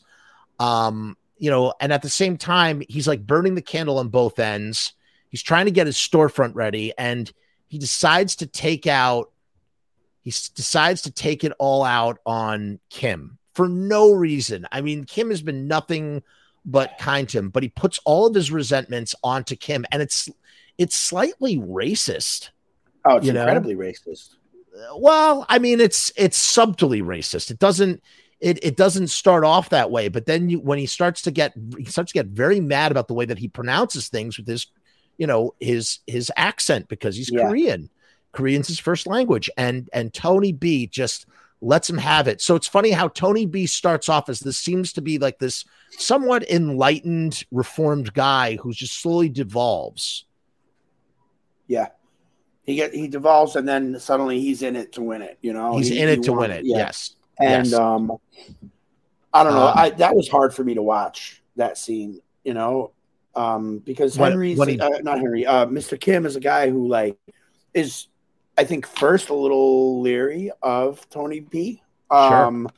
at first, and he kind of judges him at first. Um, yeah. But then he warms to him and he sees that he's a hard worker right. and he gives him this Absolutely. opportunity, a great opportunity. Yep. And uh, he just, I feel like Tony B has like a Walter White moment where it's just like his actions in that moment uh, are so against his own benefit and his own interests and it's just like a pure like you know like when when Walter like has the car and like he can return it and he's like let me just fucking burn the thing and like cost myself yes. a bunch of money. It's just like one of those things like let me just fucking act on emotion that has nothing to do with gaining anything or or any sort of he just fucking I don't know I'm just gonna fight does he kill him?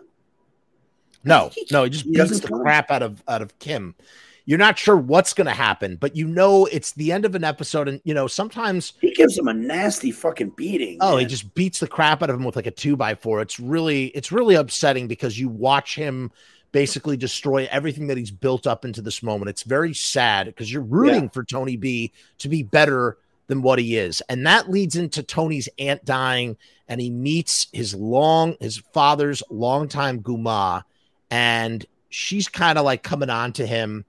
He's enamored by her. Oh, is this, she tells this, uh, in in Camelot? Yes, and she tells. So she here's tells another him, episode. Yeah, where, um, what's the opposite of kind a of a contained favorite? episode? People hate this episode, from what I've heard. I really like it. I like it a lot. Um, good. I think there's a lot. do you think her son? On, do you think her son is his half brother? I never even considered that. I totally thought that as soon as I saw the the, but the thing the, with the car, the whole thing gives me the ick, as they say. You know, and her trying to be sexy, singing like Marilyn Monroe with the hat. Yeah, it's and it's, it's hard to like, watch. It's hard to watch. It's it's really hard to watch, and I think people don't like that. But I think that's what's so great about it because that's what it was meant to be. And you see, um, you see it in Tony's face he just has a shift. Well, like, it's it's it's yeah, here? it's diminishing returns. When he first meets her, hold on, super quick. This is what happens. He meets the Guma. Tony, she's he starts supporting the Guma a little bit. He's giving her money. He ends up she her retirement was tied in with Tony's old man. They sell this racetrack place. She gets a cut of the money. The whole time that this is happening, a, it puts a little bit of a wedge between him and uh and Hesh it bit. does. It does because Hesh knew the Guma as well. And she's he's not crazy. Hesh is not crazy about the Guma at all. But this is like a piece of his father in the Guma because yeah. the Guma knew an aspect, a whole side of his father that he never did. And very slowly, he his view of the Guma just slowly changes as he realizes how callous she kind of is and how she's just all about having a good time and doesn't care about like you and know with the dog that they gave away like he realizes right. kind of how his dad was always lying to him and the family right. and kind of chose her over his own mom at the same time. And like right. there's a lot well, of kind of understands that though. He he does. Livia was so insufferable and you know that that he he he didn't blame his father for that. He was like he was like Livia he always thought that Livia oh he says it in Melfi's office actually. He says that that you know my mom she was so terrible like look what look what she did. She drove he he drove it to her. He drove her to the guma you know? Yeah but, but he also like has this whole thing about sticking up for her you know? And like oh she was a good mom whereas like melfi's trying to get him to admit that like yo your mom was like, oh yes that's true. Right. Well they're like we haven't addressed the fact that your mom tried to have you killed. Like and he like plays it off like, no, I don't. You don't know every time about. She was an old. You know lady. why? You know why? Because for him to acknowledge that would be so unnerving. It would it would cause him to crack in a way that would not allow him to function in his day to day. It's like he can't open up that box because if he does, he's going to have to deal with everything that's going to come yeah, out as a result. It's better for that box to just remain closed. Yes, mom, try to do this to me. I need to like not think about it because if I think about it, it's going to drive me insane. That's what yeah. I mean. That's what I, I think. The, that's my POV on it. Um, but he ends up giving Fran, her name's Fran, he ends up giving Fran 150K. And mm-hmm. she's not, you know, she's supposed to use this money to keep her heat on and her electricity on. And she's buying fancy shoes and you know she's trying to ploy Tony with like she she you know she used to be JFK's girlfriend. Tony loves JFK. Tony's a big historian. He loves eating ice cream on the couch and watching yes. old war war stuff. It's just a great little character touch about Tony when he's not being a boss. He just likes to oh, he just wants to eat his ice cream and just you know yes, enjoy exactly his documentaries. Well, because when you think about it, he's very got, father thing to do. Yes. You know, he's got it coming from all angles all the time. He's got stress at work. He's got stress in the family. All he wants to do is, you know, watch a World War II documentary on the History Channel yeah. and eat some ice cream. And, you know, Carm always wants to talk about the spec house or planning, and he just can't, he just can't relax, you know, as much as he may like. By the way, this is the episode where JT is introduced, and this is when he goes into Chris for 60 large. He doesn't think that Chris is going to really take, get the money from him. We already talked about already, but that's the episode where it happens. Yeah. Tony's friendship eventually sours with her, and he and it, you know she starts smoking. You know, it's funny. He's reminded of a situation where where his mother had a miscarriage, and his father was with the Guma, and it really makes Tony kind of you know upset. And there's no real there's no real closure with Tony, except for the fact that once again, it's another example where Tony, it was the same thing with the one legged uh, Russian girl. Any chance Tony gets to save face in front of his friends, he will do so. So suddenly, yes. her one her one night stand with JFK turned into he was she was JFK's girlfriend for yes. three years on the Bing, and that you know when she's regaling when he's regaling all his friends, and that's like I I guess that's what David Chase wants us to ultimately take away from this episode is that is that you know uh, for Tony it's always about appearances, even in Dr. Melfi's office, which is kind of really is at the core of him going to therapy. It's not even so much of a mobster going to therapy; it's a mobster who's obsessed with you know, you know, making appear like appearing one particular way and then trying to get underneath his layers and just not you know doing it with with limited degrees of success because any other Hollywood sort of formula would be like, and this is the part where the mobster learns the meaning of his ways and changes in some way. But as you said to me off camera, Tony never changes, or he's, you know, he changes a little Definitely bit, it goes up and down, and it doesn't really, yeah. So, um, the next episode features a surprise party for her dad, Hugh. Um, to, uh, fucking Junior spoils the surprise. Oh, this is off uh, Doctor Doctor Doctor Fegoli. Doctor Fegoli. There's a whole little thing with Doctor Fegoli being like a snooty uh, Italian, and Carm realizes that her mom didn't want Tony there because she doesn't. Again, one of the themes of the show she sees is, him as a as a Gavone, as a Gavone, but also the idea that the idea that um, Italians being something other than these mob mafia stereotypes. That's like a reoccurring yes. theme in The Sopranos, and this is another aspect of this where where Doctor Fegoli is this this learned doctor, and and Tony who's throwing He's allergic to tomatoes.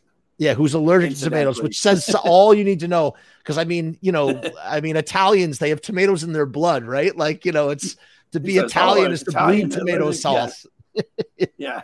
you know, like it's so it's kind of like an interesting sort of little like like observation about like you know yes. uh, what kind of Italian this guy is as opposed to Italians. I don't know. Um, and and then they have um, I mean the real thing about that episode is Carm wants him there because he's the grill master Right, he's the master of ceremonies. it's his house. It's his party. You know. Uh, yeah, and and she wants him there, and they end up sleeping together.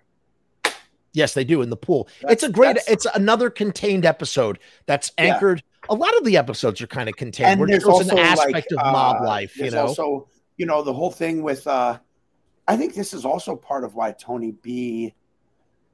Like you know the kids steal. What do they steal? A Game Boy or something like that.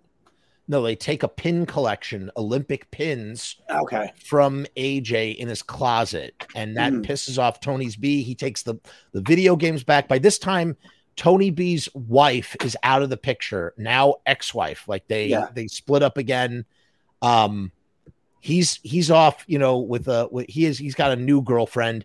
Um, there's there's tensions arising between um uh New York, you know, that there's like this whole sinking of yachts with with little Carmine, um, and this ends up turning into this. What ends up happening is a little Carmine comes to Tony B with Angelo and says because Angelo was the capo that was in prison with Tony B, mm-hmm. and he says we want you to get rid of this guy Joey Peeps, who's Johnny Sack's guy. Yeah, he's Johnny Sack's Christopher Moltisanti. That's who exactly, Joey Peeps exactly. is and and Tony B initially doesn't want to do it, but then he ends up doing it. He whacks uh, Johnny Peeps. This is a huge no no. This is yeah, such a bad Rusty, thing that he does. Like Rusty Millio, played by Frankie. He's a capo Valli, too. He's a capo too. Making a power play. Oh, that's Frankie um, Valli. That's the yes. real life Frankie Valli. Yeah, wow, yeah. I didn't know that. Oh, that's cool. Which is he's making a power play, right? Yeah, he's making a power play, and he knows that Tony B is like uh, not really a neutral party, but he knows that him and uh, Angelo were close in the can, and that he can probably use him, and and you know he's eager and he he's like kind of pissed off at Tony at the time too. He's like kind of pissed off at uh right. Well, that's eventually when initially he he says I'm not going to do it. And then he decides to do it. And this is when, you know, again, the money's starting to run, he's starting to roll, run low on money. He's just he's getting into the life. Tony B is getting into the life. When he whacks Joey Peeps, he gets his foot run over. And this yes. is the this is how this is the smoking gun Tony is able to figure out immediately from a description of someone who was running away from the scene that was limping, puts and two and two together. That uh, he starts almost having a panic attack when he hears that. Sure.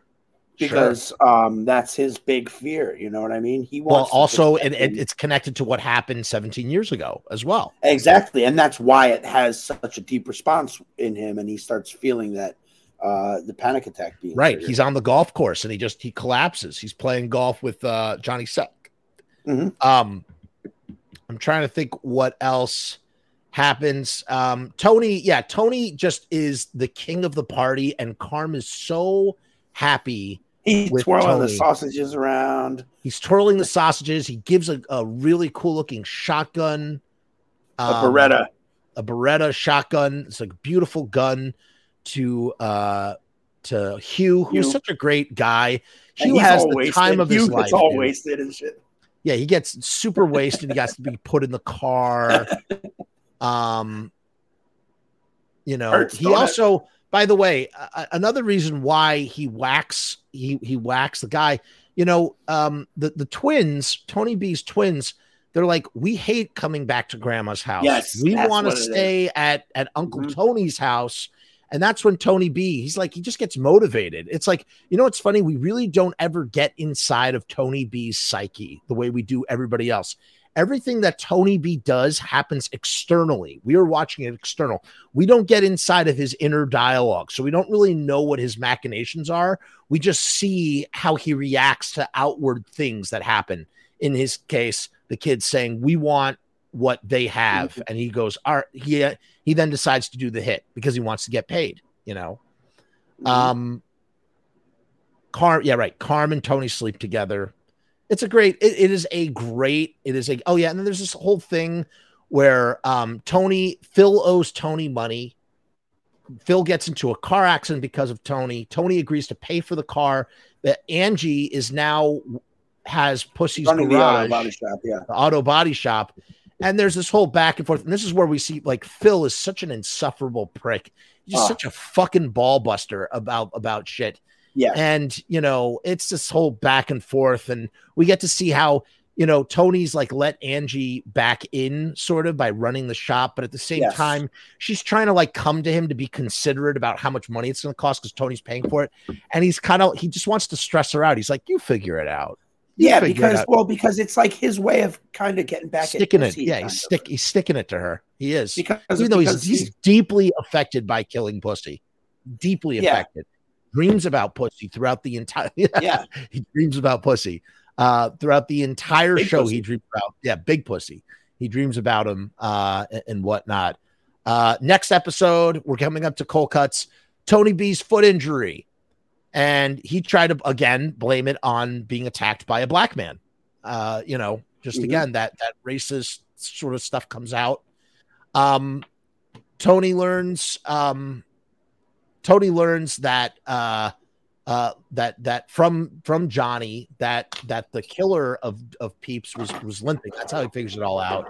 Um, and that's um, when you get that whole scene of them at the funeral, and there's something like they, right. The, yeah. Stone says jo- Joey Peeps or something, which is obviously not his real name. Yeah, because someone messed up the, the tombstone because they they're gonna kick in for the tombstone. They they don't know that Tony B has done this yet except Yeah. for Tony, who's ready to just totally lie about it. He's ready to cover for his cousin. He so desperately wants to make things work with his cousin.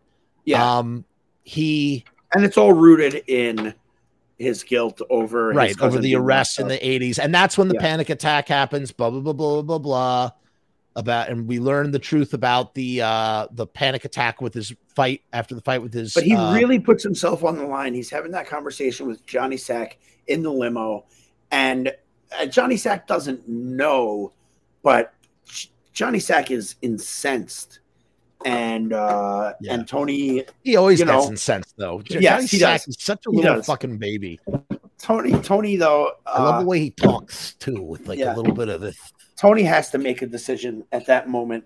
He has to listen. Am I am I gonna fucking am I gonna lie and and cause potentially a war with the with the New York family, right. Or am I gonna give up my cousin, who obviously there's a lot of guilt. well wait wait wait. Uh, we're, we're almost there. We're almost there. Let's talk very quickly. Finn starts wor- working construction. Long story short finn and meadow have fight have a fight.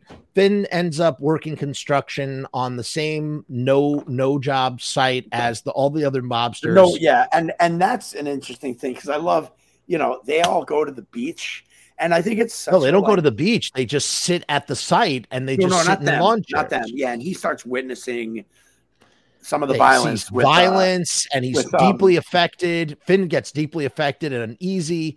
Um, and then he sees something. We well, get to see. no, the- but I want to backtrack for a second okay. because before he even sees that, after work, he goes to the beach, and like uh Meadow and all the friends are there, and they're like, oh, right. Yes. they're listening yes. to some like new age music with like bongos and drums, and there's a bonfire, and you just hear Yeah. one of them say like. I think I'm going to go to film school for the summer or whatever.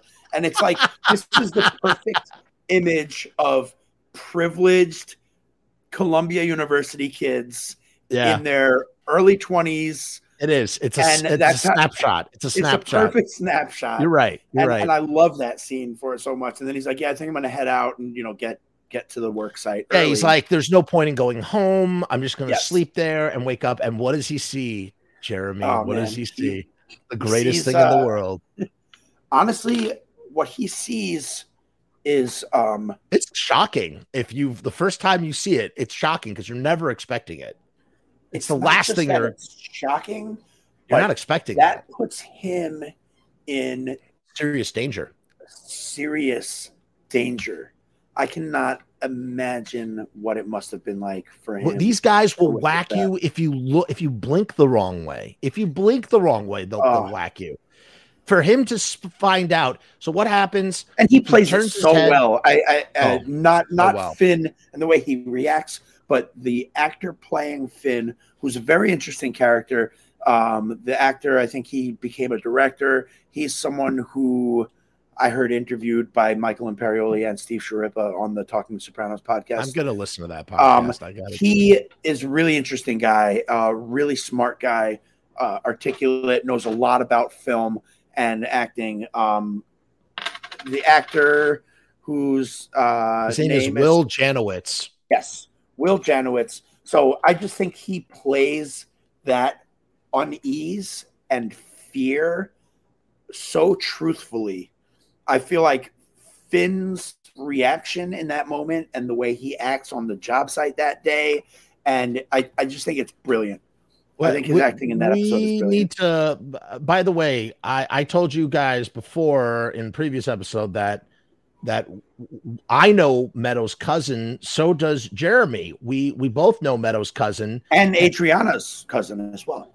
Who who is Adriana's cousin? Adriana, played by Drea de Matteo, is I believe first Get cousin. the fuck out of here with de Matteo. Yeah, We knew two. That is so Yeah. fucking crazy. We knew a Sigler and we knew a de Matteo. How about Mhm. that? yeah. My uh, younger brother, uh, one of his best friends since kindergarten, is I believe I want to say first cousins with uh, Drea de Matteo. There you go. In any Mhm. case, Finn sees Vito. He sees blowing Vito, a security guard. yeah, blowing a security guard, and it's On just the job way site. that they, the way that they shot this. It's just so perfect because you, it's the last thing you're expecting. Which It's- I gotta be honest, I, I never thought about this until just now. I don't want to say the writing was sloppy on this, but what? It's not. But I had never thought about it like this until just now. Is that if Vito's going to blow a guy, it's not going to be on a job like at a job site where he works. You know what I mean? He's going to be more careful about it. You know, in season six, when he's at the gay mm. bar, he's at the club wearing his chaps and stuff. Which I just watched like, tonight. I just saw it. He's tonight. out in in the sticks somewhere. You know what I mean? No, he's, he's in New York. He's in New York City. Oh. They find okay, well, him in New York City. He's just listen. He he thinks that he just thinks that it's just his. He could just do this on the down low. He just he you know, he's there super early. There's nobody else there. The security guard is the guy who's guarding yeah, the, the job site. places early. I mean, especially a construction site. Because I know construction workers, they start working at five, six in the morning. You know what I mean? Like you got you got to be a little more careful than that, bro. Especially when you know that you know it's one thing to be outed; it's another thing to be outed when your life is on the line. I just think that he could have been a little bit more slick. I just gonna... don't. Well, what was really stupid, it wasn't what he, it wasn't the place or the time or anything. What what made it stupid was that why on earth would you just lift up your head like that? Why would he lift up his head like that? Like that, that was the weird thing. Yeah. Uh, in any case, now we have this whole like cat and mouse thing happening in the background between Vito and Finn, and it kind of fizzles out. Like nothing really comes of it. I guess and, you know Meadow thinks he's crazy. Right. Meadow is like, like, thinks it's impossible. Vito is a married man. Like they keep saying that. They say that in the episode in season six I'm watching right now. Same thing. Yeah. But you know, and Vito tries to take him to a Yankees game, and yeah. he legitimately wanted like, to a Yankees game. It wasn't, a, it wasn't a boy. My arch nemesis nemesis. And yeah, he he shows, and there is that shot of him sitting there with the tickets. And yeah, no, he's like standing around waiting for Finn. Like it wasn't like a ploy to try and whack him. He really it wanted to go to the game with him. Mm, yes. Yeah, well, that's why I say he's like, I don't know if he wants to kill afterwards. me or if he wants to fuck me. A little bit of both. That's Probably the way Vito's playing it. That's yeah. the way Vito's playing it. Carmela wants to divorce Tony. She wants to get, you know, her share of of of what, you know, of their stuff and she go she talks to a forensic accountant to help her do that and tony d- takes the advice of the lawyer that he almost moved next to at the end of season three at whitecaps when the lawyer's like listen have consultation with every divorce lawyer in the area mm-hmm. and then they can't they can't take her they, they won't be able to take on your ex-wife that's exactly what what tony does and we've seen this behavior before in another tv dad where in in yes. that of Walter White, mm-hmm. who his wife wants out, and Walter does everything he can to keep her from getting out. Yeah. And you know that that's a whole other like man. I could literally talk about that for hours. It's a whole other thing that we're not going to get into, except that in both situations, these women are trapped with husbands who are essentially monsters on on on a variety of different yeah. levels and they they literally are powerless to leave mm-hmm. and they both react in very different ways the, some of the ways they react is similar some of the ways not so similar um in any case tony and johnny th- this is the this is to me this might be one of the finest episodes of the sopranos it's called cold cuts the reason why i think it's so great and and jeremy has said that it's a great that it's episode that he really enjoys as well the reason why i think cold cuts is so great is because uh, it's just we get a lot of character stuff. It's just that's the that, that's the most rewarding shit. It's not mm-hmm. you know you have two different types of of narratives, right? You have plot that's driving story forward, or you have character study or character work. And character work doesn't necessarily drive the plot forward, but it gives us deeper understanding of our characters. And that's what this episode is all about. It's a contained episode. They go up to Uncle Pat's farm. Uncle Pat is somehow everybody's uncle. They all spend time up there when they were kids. And we get this sort of this is the first time that we're supposed to have this cohesive understanding that Tony, Tony B, and Christopher all grew up together and knew each other, and it, they feel and like Tony this cohesive B, family. You know, Tony B. I'm sorry, Christopher has resentment against Tony B because he there's sees, a lot of resentment going. On. There's a lot of interconnected. Resentment. Well, because he sees, you know, as we know, we, we already know why um, Tony Soprano is being so good to Tony B because of the guilt and all that stuff, right?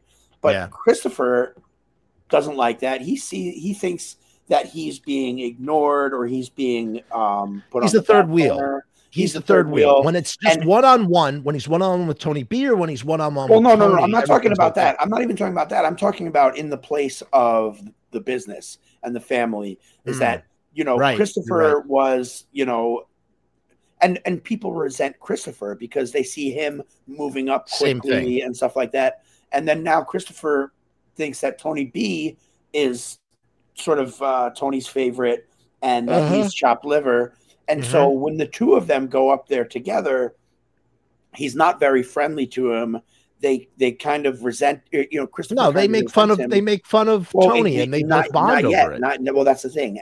It's like it's like that episode of Seinfeld where George and Elaine hang out together and it's awkward. And right. it isn't until they start making fun of Jerry that suddenly like everything's You're hilarious. Right. And so yep. it's like Christopher doesn't want to be there with Tony B and Tony B is, you know, I think maybe oblivious to that.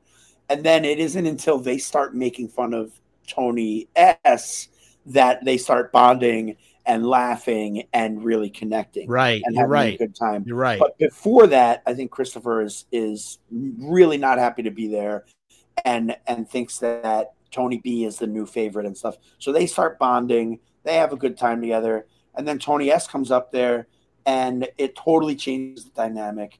And um, by the way, it does. T- wait, wait, wait. Before you, hold on, hold on. Putting a pin in that for one second because we get uh, again uh, possibly one of my favorite lines in the entirety of The Sopranos thus far as I do this rewatch. We get a line that you know me. I'm someone. I'm. I'm. I I consider myself a writer and I consider myself, I'm always trying to improve my writing. I'm always trying to like learn and, and this, that, and that. The best way to learn is to watch and to listen. And I saw an example of just one of the finest pieces of like, like character writing ever. Um, Tony, Tony B says something as they're driving by Sleepy Hollow, New York, right where we, right next to where we live in Westchester. And he says, he says something. You okay there, pal? Sorry, I had to uh, communicate with someone uh, IRL. Oh. Okay, no worries.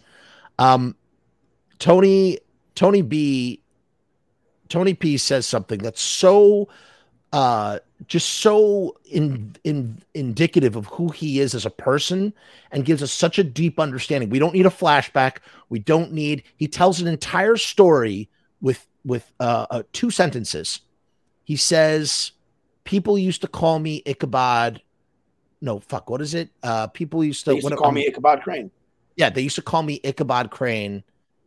And then what does christopher says something in response to that. He said who, who? he said some very some pe- wait no i'm, I'm butchering some it. very fuck. sorry people. Some very sorry people. And we learned yeah they used to call me ichabod crane. Who? Some very sorry people. That's who. That's what it is. And it's so brilliant because it tells us everything we need to know about Tony B. We've met, gotten to know Tony B up to this point, and from just that line, we learned that he was made fun of as a as a kid. He's not someone who will tolerate being made fun of, and that he eventually, you know, we see him shoot Joey Peeps, and eventually we see him, you know, we we learn that he is a vindictive guy, and it's just it's fucking brilliant, dude. It's just a brilliant fucking line. I just wanted to highlight that. Um, and you know, listen, we know about um,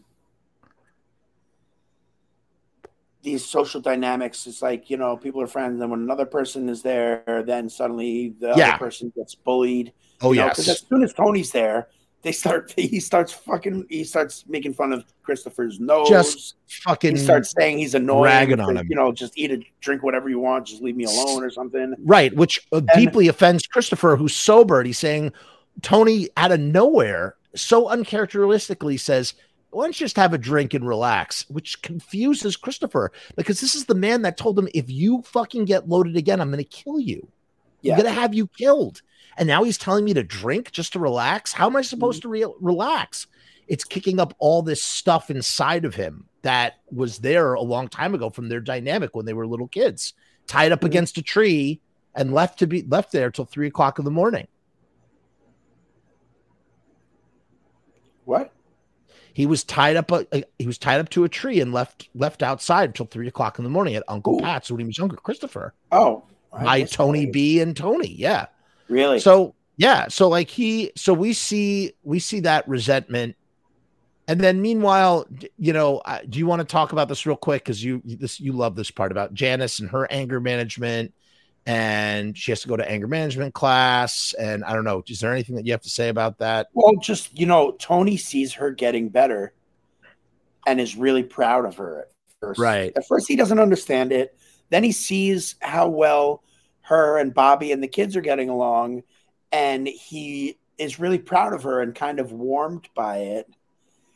And then in the end, he does the typical thing and he just he doesn't he doesn't like seeing people improve.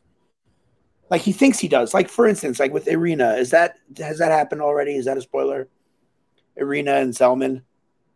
Yeah, with Ronnie Zellman. Yeah, yeah, you know, that already he happened. sees her and he's like happy that she's with someone who's better for her than right, he should have tried been. to un- she tried to unalive herself. Yeah. Don't and, use the S word. Can't use the S word on here. Okay. And she's I don't even remember that part, but you know, he's happy for her and he's happy for Ron Zellman. And it's like he's warmed by it. But then he's Tony's just also kind of moody and does things sometimes yeah. for no reason other for than no get, reason at all, other than to like get his rocks off. Yeah. And so kind of.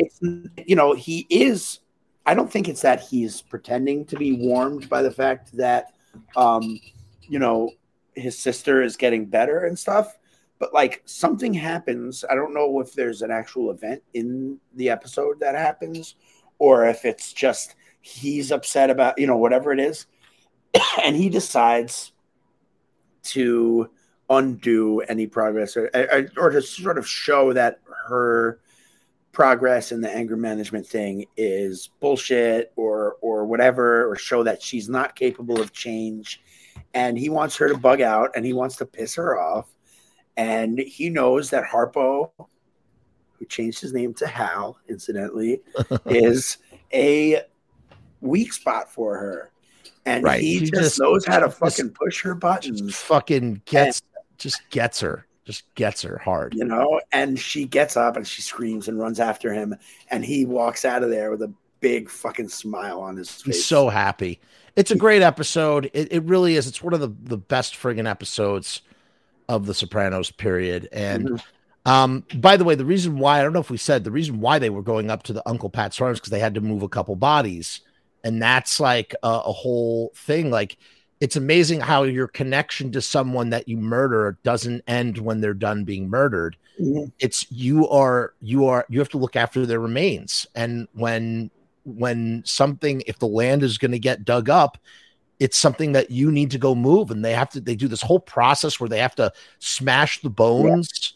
To like make them unrecognizable like it's really like it's like this whole process and it's just amazing how you're tied to someone that you kill it's not like you're you don't detach yourself from someone by murdering them you you are bonding them to you for the rest of your life as long as their body still exists which is kind of interesting when you think about yeah. it so you know? Um, and then you got, of course, uh, listen, I'm to have to probably sign off pretty soon.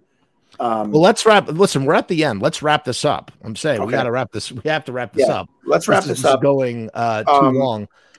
Hold on, hold on, real quick. Let me let me let me push through this super quick, and we'll get to the very end. You want to talk about Matush that, and the crazy horse and that whole thing with well, like why yes, we're going to talk, we'll talk about aid. We'll talk about like, why I don't care about that. We know we know what happens. It, we know what happens. Basically, hold hold on, real quick. Valentina, she gets she gets burned really badly. Uh, Angelo finds out that that Phil that uh no Phil Tony B finds out that Angelo was murdered uh, by Phil and Billy Leotardo. That causes a retaliation where Tony B murders Billy, Phil's younger brother. So Phil's now out for revenge, and it's putting a strain on the whole family. Everybody is at risk for this reason. Tony B has to go at this point. There's no and, way and, you know around in a it. way in a way like um Tony S's soft spot for Tony B or his uh you know over the top attempts uh, it basically set the stage for the conflict that you know, like the end of series conflict. You know what I mean? Like, right. Um, I'm not going to get into any spoilers or whatever, but like this whole tension between New York and New Jersey um, isn't necessarily like like Tony B is the catalyst for that. And Tony S could have stepped up and showed his friendship to the New York family to kept things. I mean, you know, Phil still would have been a ball breaker and everything like that.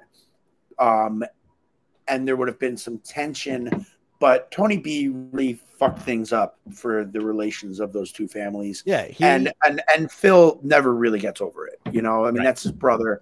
And uh, so, bottom line, the only thing to, for to happen at this point is Tony Tony B cannot be made. Tony B needs to go. He's hiding out at the farm, which has been sold now, which is why they had to move the bodies in the first place. Well, they make a deal. He has to give them away. I mean, he has to tell them. He has to tell them where he's at and let them kill. And and and right, Tony finds, wants to do it himself because he'll give. Right. Well, well, because they say they're going to torture him. They they straight yeah, up say yeah. if we can't get him, he's going to get tortured.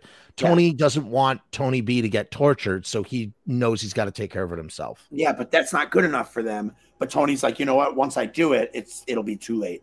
And it'll so Tony, late. So he's Tony actually doing him a favor in a way by because otherwise, you know, if he doesn't eventually, Tony's doing get, who a favor. And, and, yeah, to an extent. Oh, yeah, yeah, you know, I mean, assuming that that we're assuming that if Tony's B gets caught, he's doing him a favor. If he doesn't get caught, then he murdered him. I mean, mm-hmm. it's not really doing him a favor. Uh, in any case, this brings us to the very end where, yeah, there's this whole thing at the Crazy Horse where Adriana is basically put in a situation where she's put in a situation that's been going on this whole time. We never spoke about this super quick. Adriana has been treating the FBI like friends. You know what I mean? Like confidants. She has no one because they're the only people who know the truth about what she's going through. Right. So she can so actually she vent to them. Yeah. yeah. It's a way of, of venting. So that's she what they're there for. I mean, you know, of course not. But that's yeah. but that's how she's that's how she's compartmentalized it in her yes. head. Right. Yeah which so, is totally so understandable. She, right. So she does that. Um, uh, the she basically gets herself into a position where um, the FBI is putting the heat on. They basically can pin her for accessory to murder, which is far beyond anything that she had hanging over her head prior. She tries to convince Christopher to go into witness protection. Christopher makes a choice and he betrays Adriana in the way that Adriana has also betrayed Christopher, but not in a way that deserves to be killed for. Well, you'll see that conversation later. That's a spoiler. I'm sorry. I don't know. Don't say anything about yeah. that. Oh, I, I, okay. I understand what you're saying, but yeah, I don't want to talk about that. Uh, real super quick. Adriana goes driving with Silvio and she gets straight up murdered. And I remember this when I first watched it. I was in disbelief that Adriana was was killed. I just couldn't believe it. I couldn't believe that Silvio was the guy to do it. And you know, it it definitely changes the way you watch the show because now you know that Adriana is going to die because of Silvio and you know that Tony's going to kill Chris. So it's like you know, it, it's like it's like you're watching knowing who's going to be the end of who and it's so weird they're on this drive. And here's the thing about mob guys. If they're if they're beating the shit out of you and they're roughing you up and they're in your face aggro, they're not trying to kill you. They're trying to get you to do what they want. If they're super nice to you and super subtle, they're looking to kill you. Mm-hmm. Because they never want you to see. You will never see it when you're going to die with these mob guys. It's only when it's if they're really mad it's with such a great scene. You know, he's pulling off into the woods, and she yeah, knows she knows. She knows, like, and she envisions that she had driven away. Yes. She had her suitcase, and that uh, wasn't what she chose to do. It's super sad. Adriana did not deserve that. Uh, and Tony, what's amazing is Tony becomes so reptilian. This is going to be his friggin' like daughter-in-law. And like now he like she's like she has to go. The moment you turn rat is the end of you. Uh the final episode is what happens in the final episode? Is that when tony b dies or is it? Yeah that's when he kills him right? In the final um episode. i think him and uh yes it's the that's the final episode. Him and him. uh well he kills him but then don't him and johnny sack like make up him and Johnny Sack. No, Johnny up. tells Johnny tells Tony, "Hey, look, I'm the boss now," and it's that, and that wasn't good enough. that uh, wasn't good enough. He, he says he says it didn't solve a thing. It didn't solve a thing. But they meet up at his house. They meet up at Johnny Sack's house. Oh yeah, you're right. You're right. And that's when Johnny gets pinched because of Johnny the, gets pinched. Tony throws the gun into the woods, uh, into the snow in the woods. And uh, one of these great musical moments in The Sopranos with uh, "Glad Tidings" playing Right. from uh, Yes. Van Morrison. Yep. Um, Yep. and you know, then he comes home, right? He just are they back together at this point? Her, him, and Yeah. Carm. Car- they- they're they're back together. Um, Christopher disposes of Adriana's like suitcase luggage. Yeah, he brings It's it to the so airport. cold. It's so fucking cold, dude. It's so sad. This he loved her and he's fucked up over it. It's not, it wasn't so cut and dry for Chris. For Tony, it was pretty easy. Although they do say, hey, we never really spoke about this, and they kind of like are still they're still kind of reeling, they're reeling about it. Junior's dementia's kicking up. And you know, um, Tony finds out that Paulie had the Pie-O-My painting and he he takes it away and he finds out about he's like, why There's the some fuck great, am I there's dressed some like great memes about that painting. Like, um, Um, I'm trying to think of what else happens. I mean, basically Johnny Sack going away, and Johnny Sack will never get out of prison. That's it for him. He's kind of like a Gotti esque sort of uh, character yeah, I in a think, way. yeah, yeah. Um, I Um, want you to let me know when it. you watch the ride. What the Uh, ride? The ride. It's an episode in season six one. So, question: Are you going to join me? You have to join me for season six. I'd love to. Yeah. but I won't we won't be able to do it probably until late July because I have to That's fine.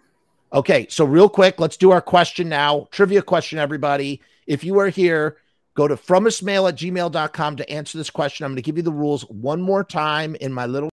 I'm going to be doing a live show every single day. I'm going to be giving away a t shirt. At the end of every episode, I will ask my trivia question. You will send your answer to frumessmail at gmail.com, and the first person to answer correctly will be the winner. You give me your name, your address, and your t shirt size. If you are outside of the continental United States, you will have to cover shipping and handling. Join us night after night where I will be doing t shirt giveaways. Who doesn't like a free t shirt?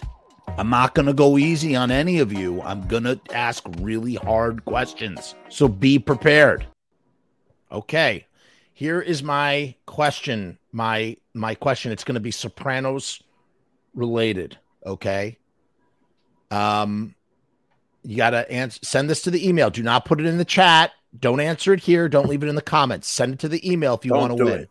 Don't do it. Don't if you've put it in- already if you've already sent me an email well you might not be eligible to win if you've already answered a question and won a shirt. I have to catch up. I got like a whole bunch of responses to respond to. The question is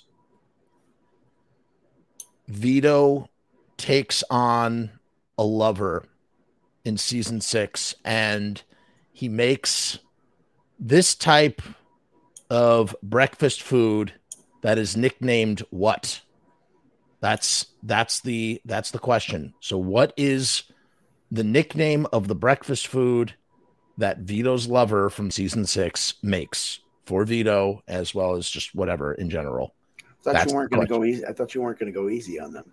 Well, you know, for anyone who's the casual, I guess that was pretty casual. I guess that was pretty easy if you're if you're a Sopranos fan. I don't know. I don't know. You maybe you're right, maybe you're wrong. Anyway, I want to thank Jeremy so much for coming on. And actually, it's, uh, actually, it's pronounced Jeremiel. Yeah, sorry, Jeremiel, aka Spicy Walnuts. He'll be back for when we do season six. We'll do that probably in later July. Stay tuned. We got more shows coming up this week. I got a show tomorrow, probably a show on. Oh, I got a very special Misfits. this gonna be on YouTube? Tuesday? Yeah, it already is on YouTube. It's on YouTube Okay. right now. It'll be on Spotify. Wonderful. It's on every podcasting uh, platform as well as Facebook Live. Um, so okay, Wait, this is on That's- Spotify. This is this will be on Spotify. It'll be Oh, also on yeah. Spotify This is video. my, this is my So- debut. This is your debut on Spotify. So we say peace, hair grease. We'll see you next time. Thank you, everybody. Good night. Jeremy, hold on one second.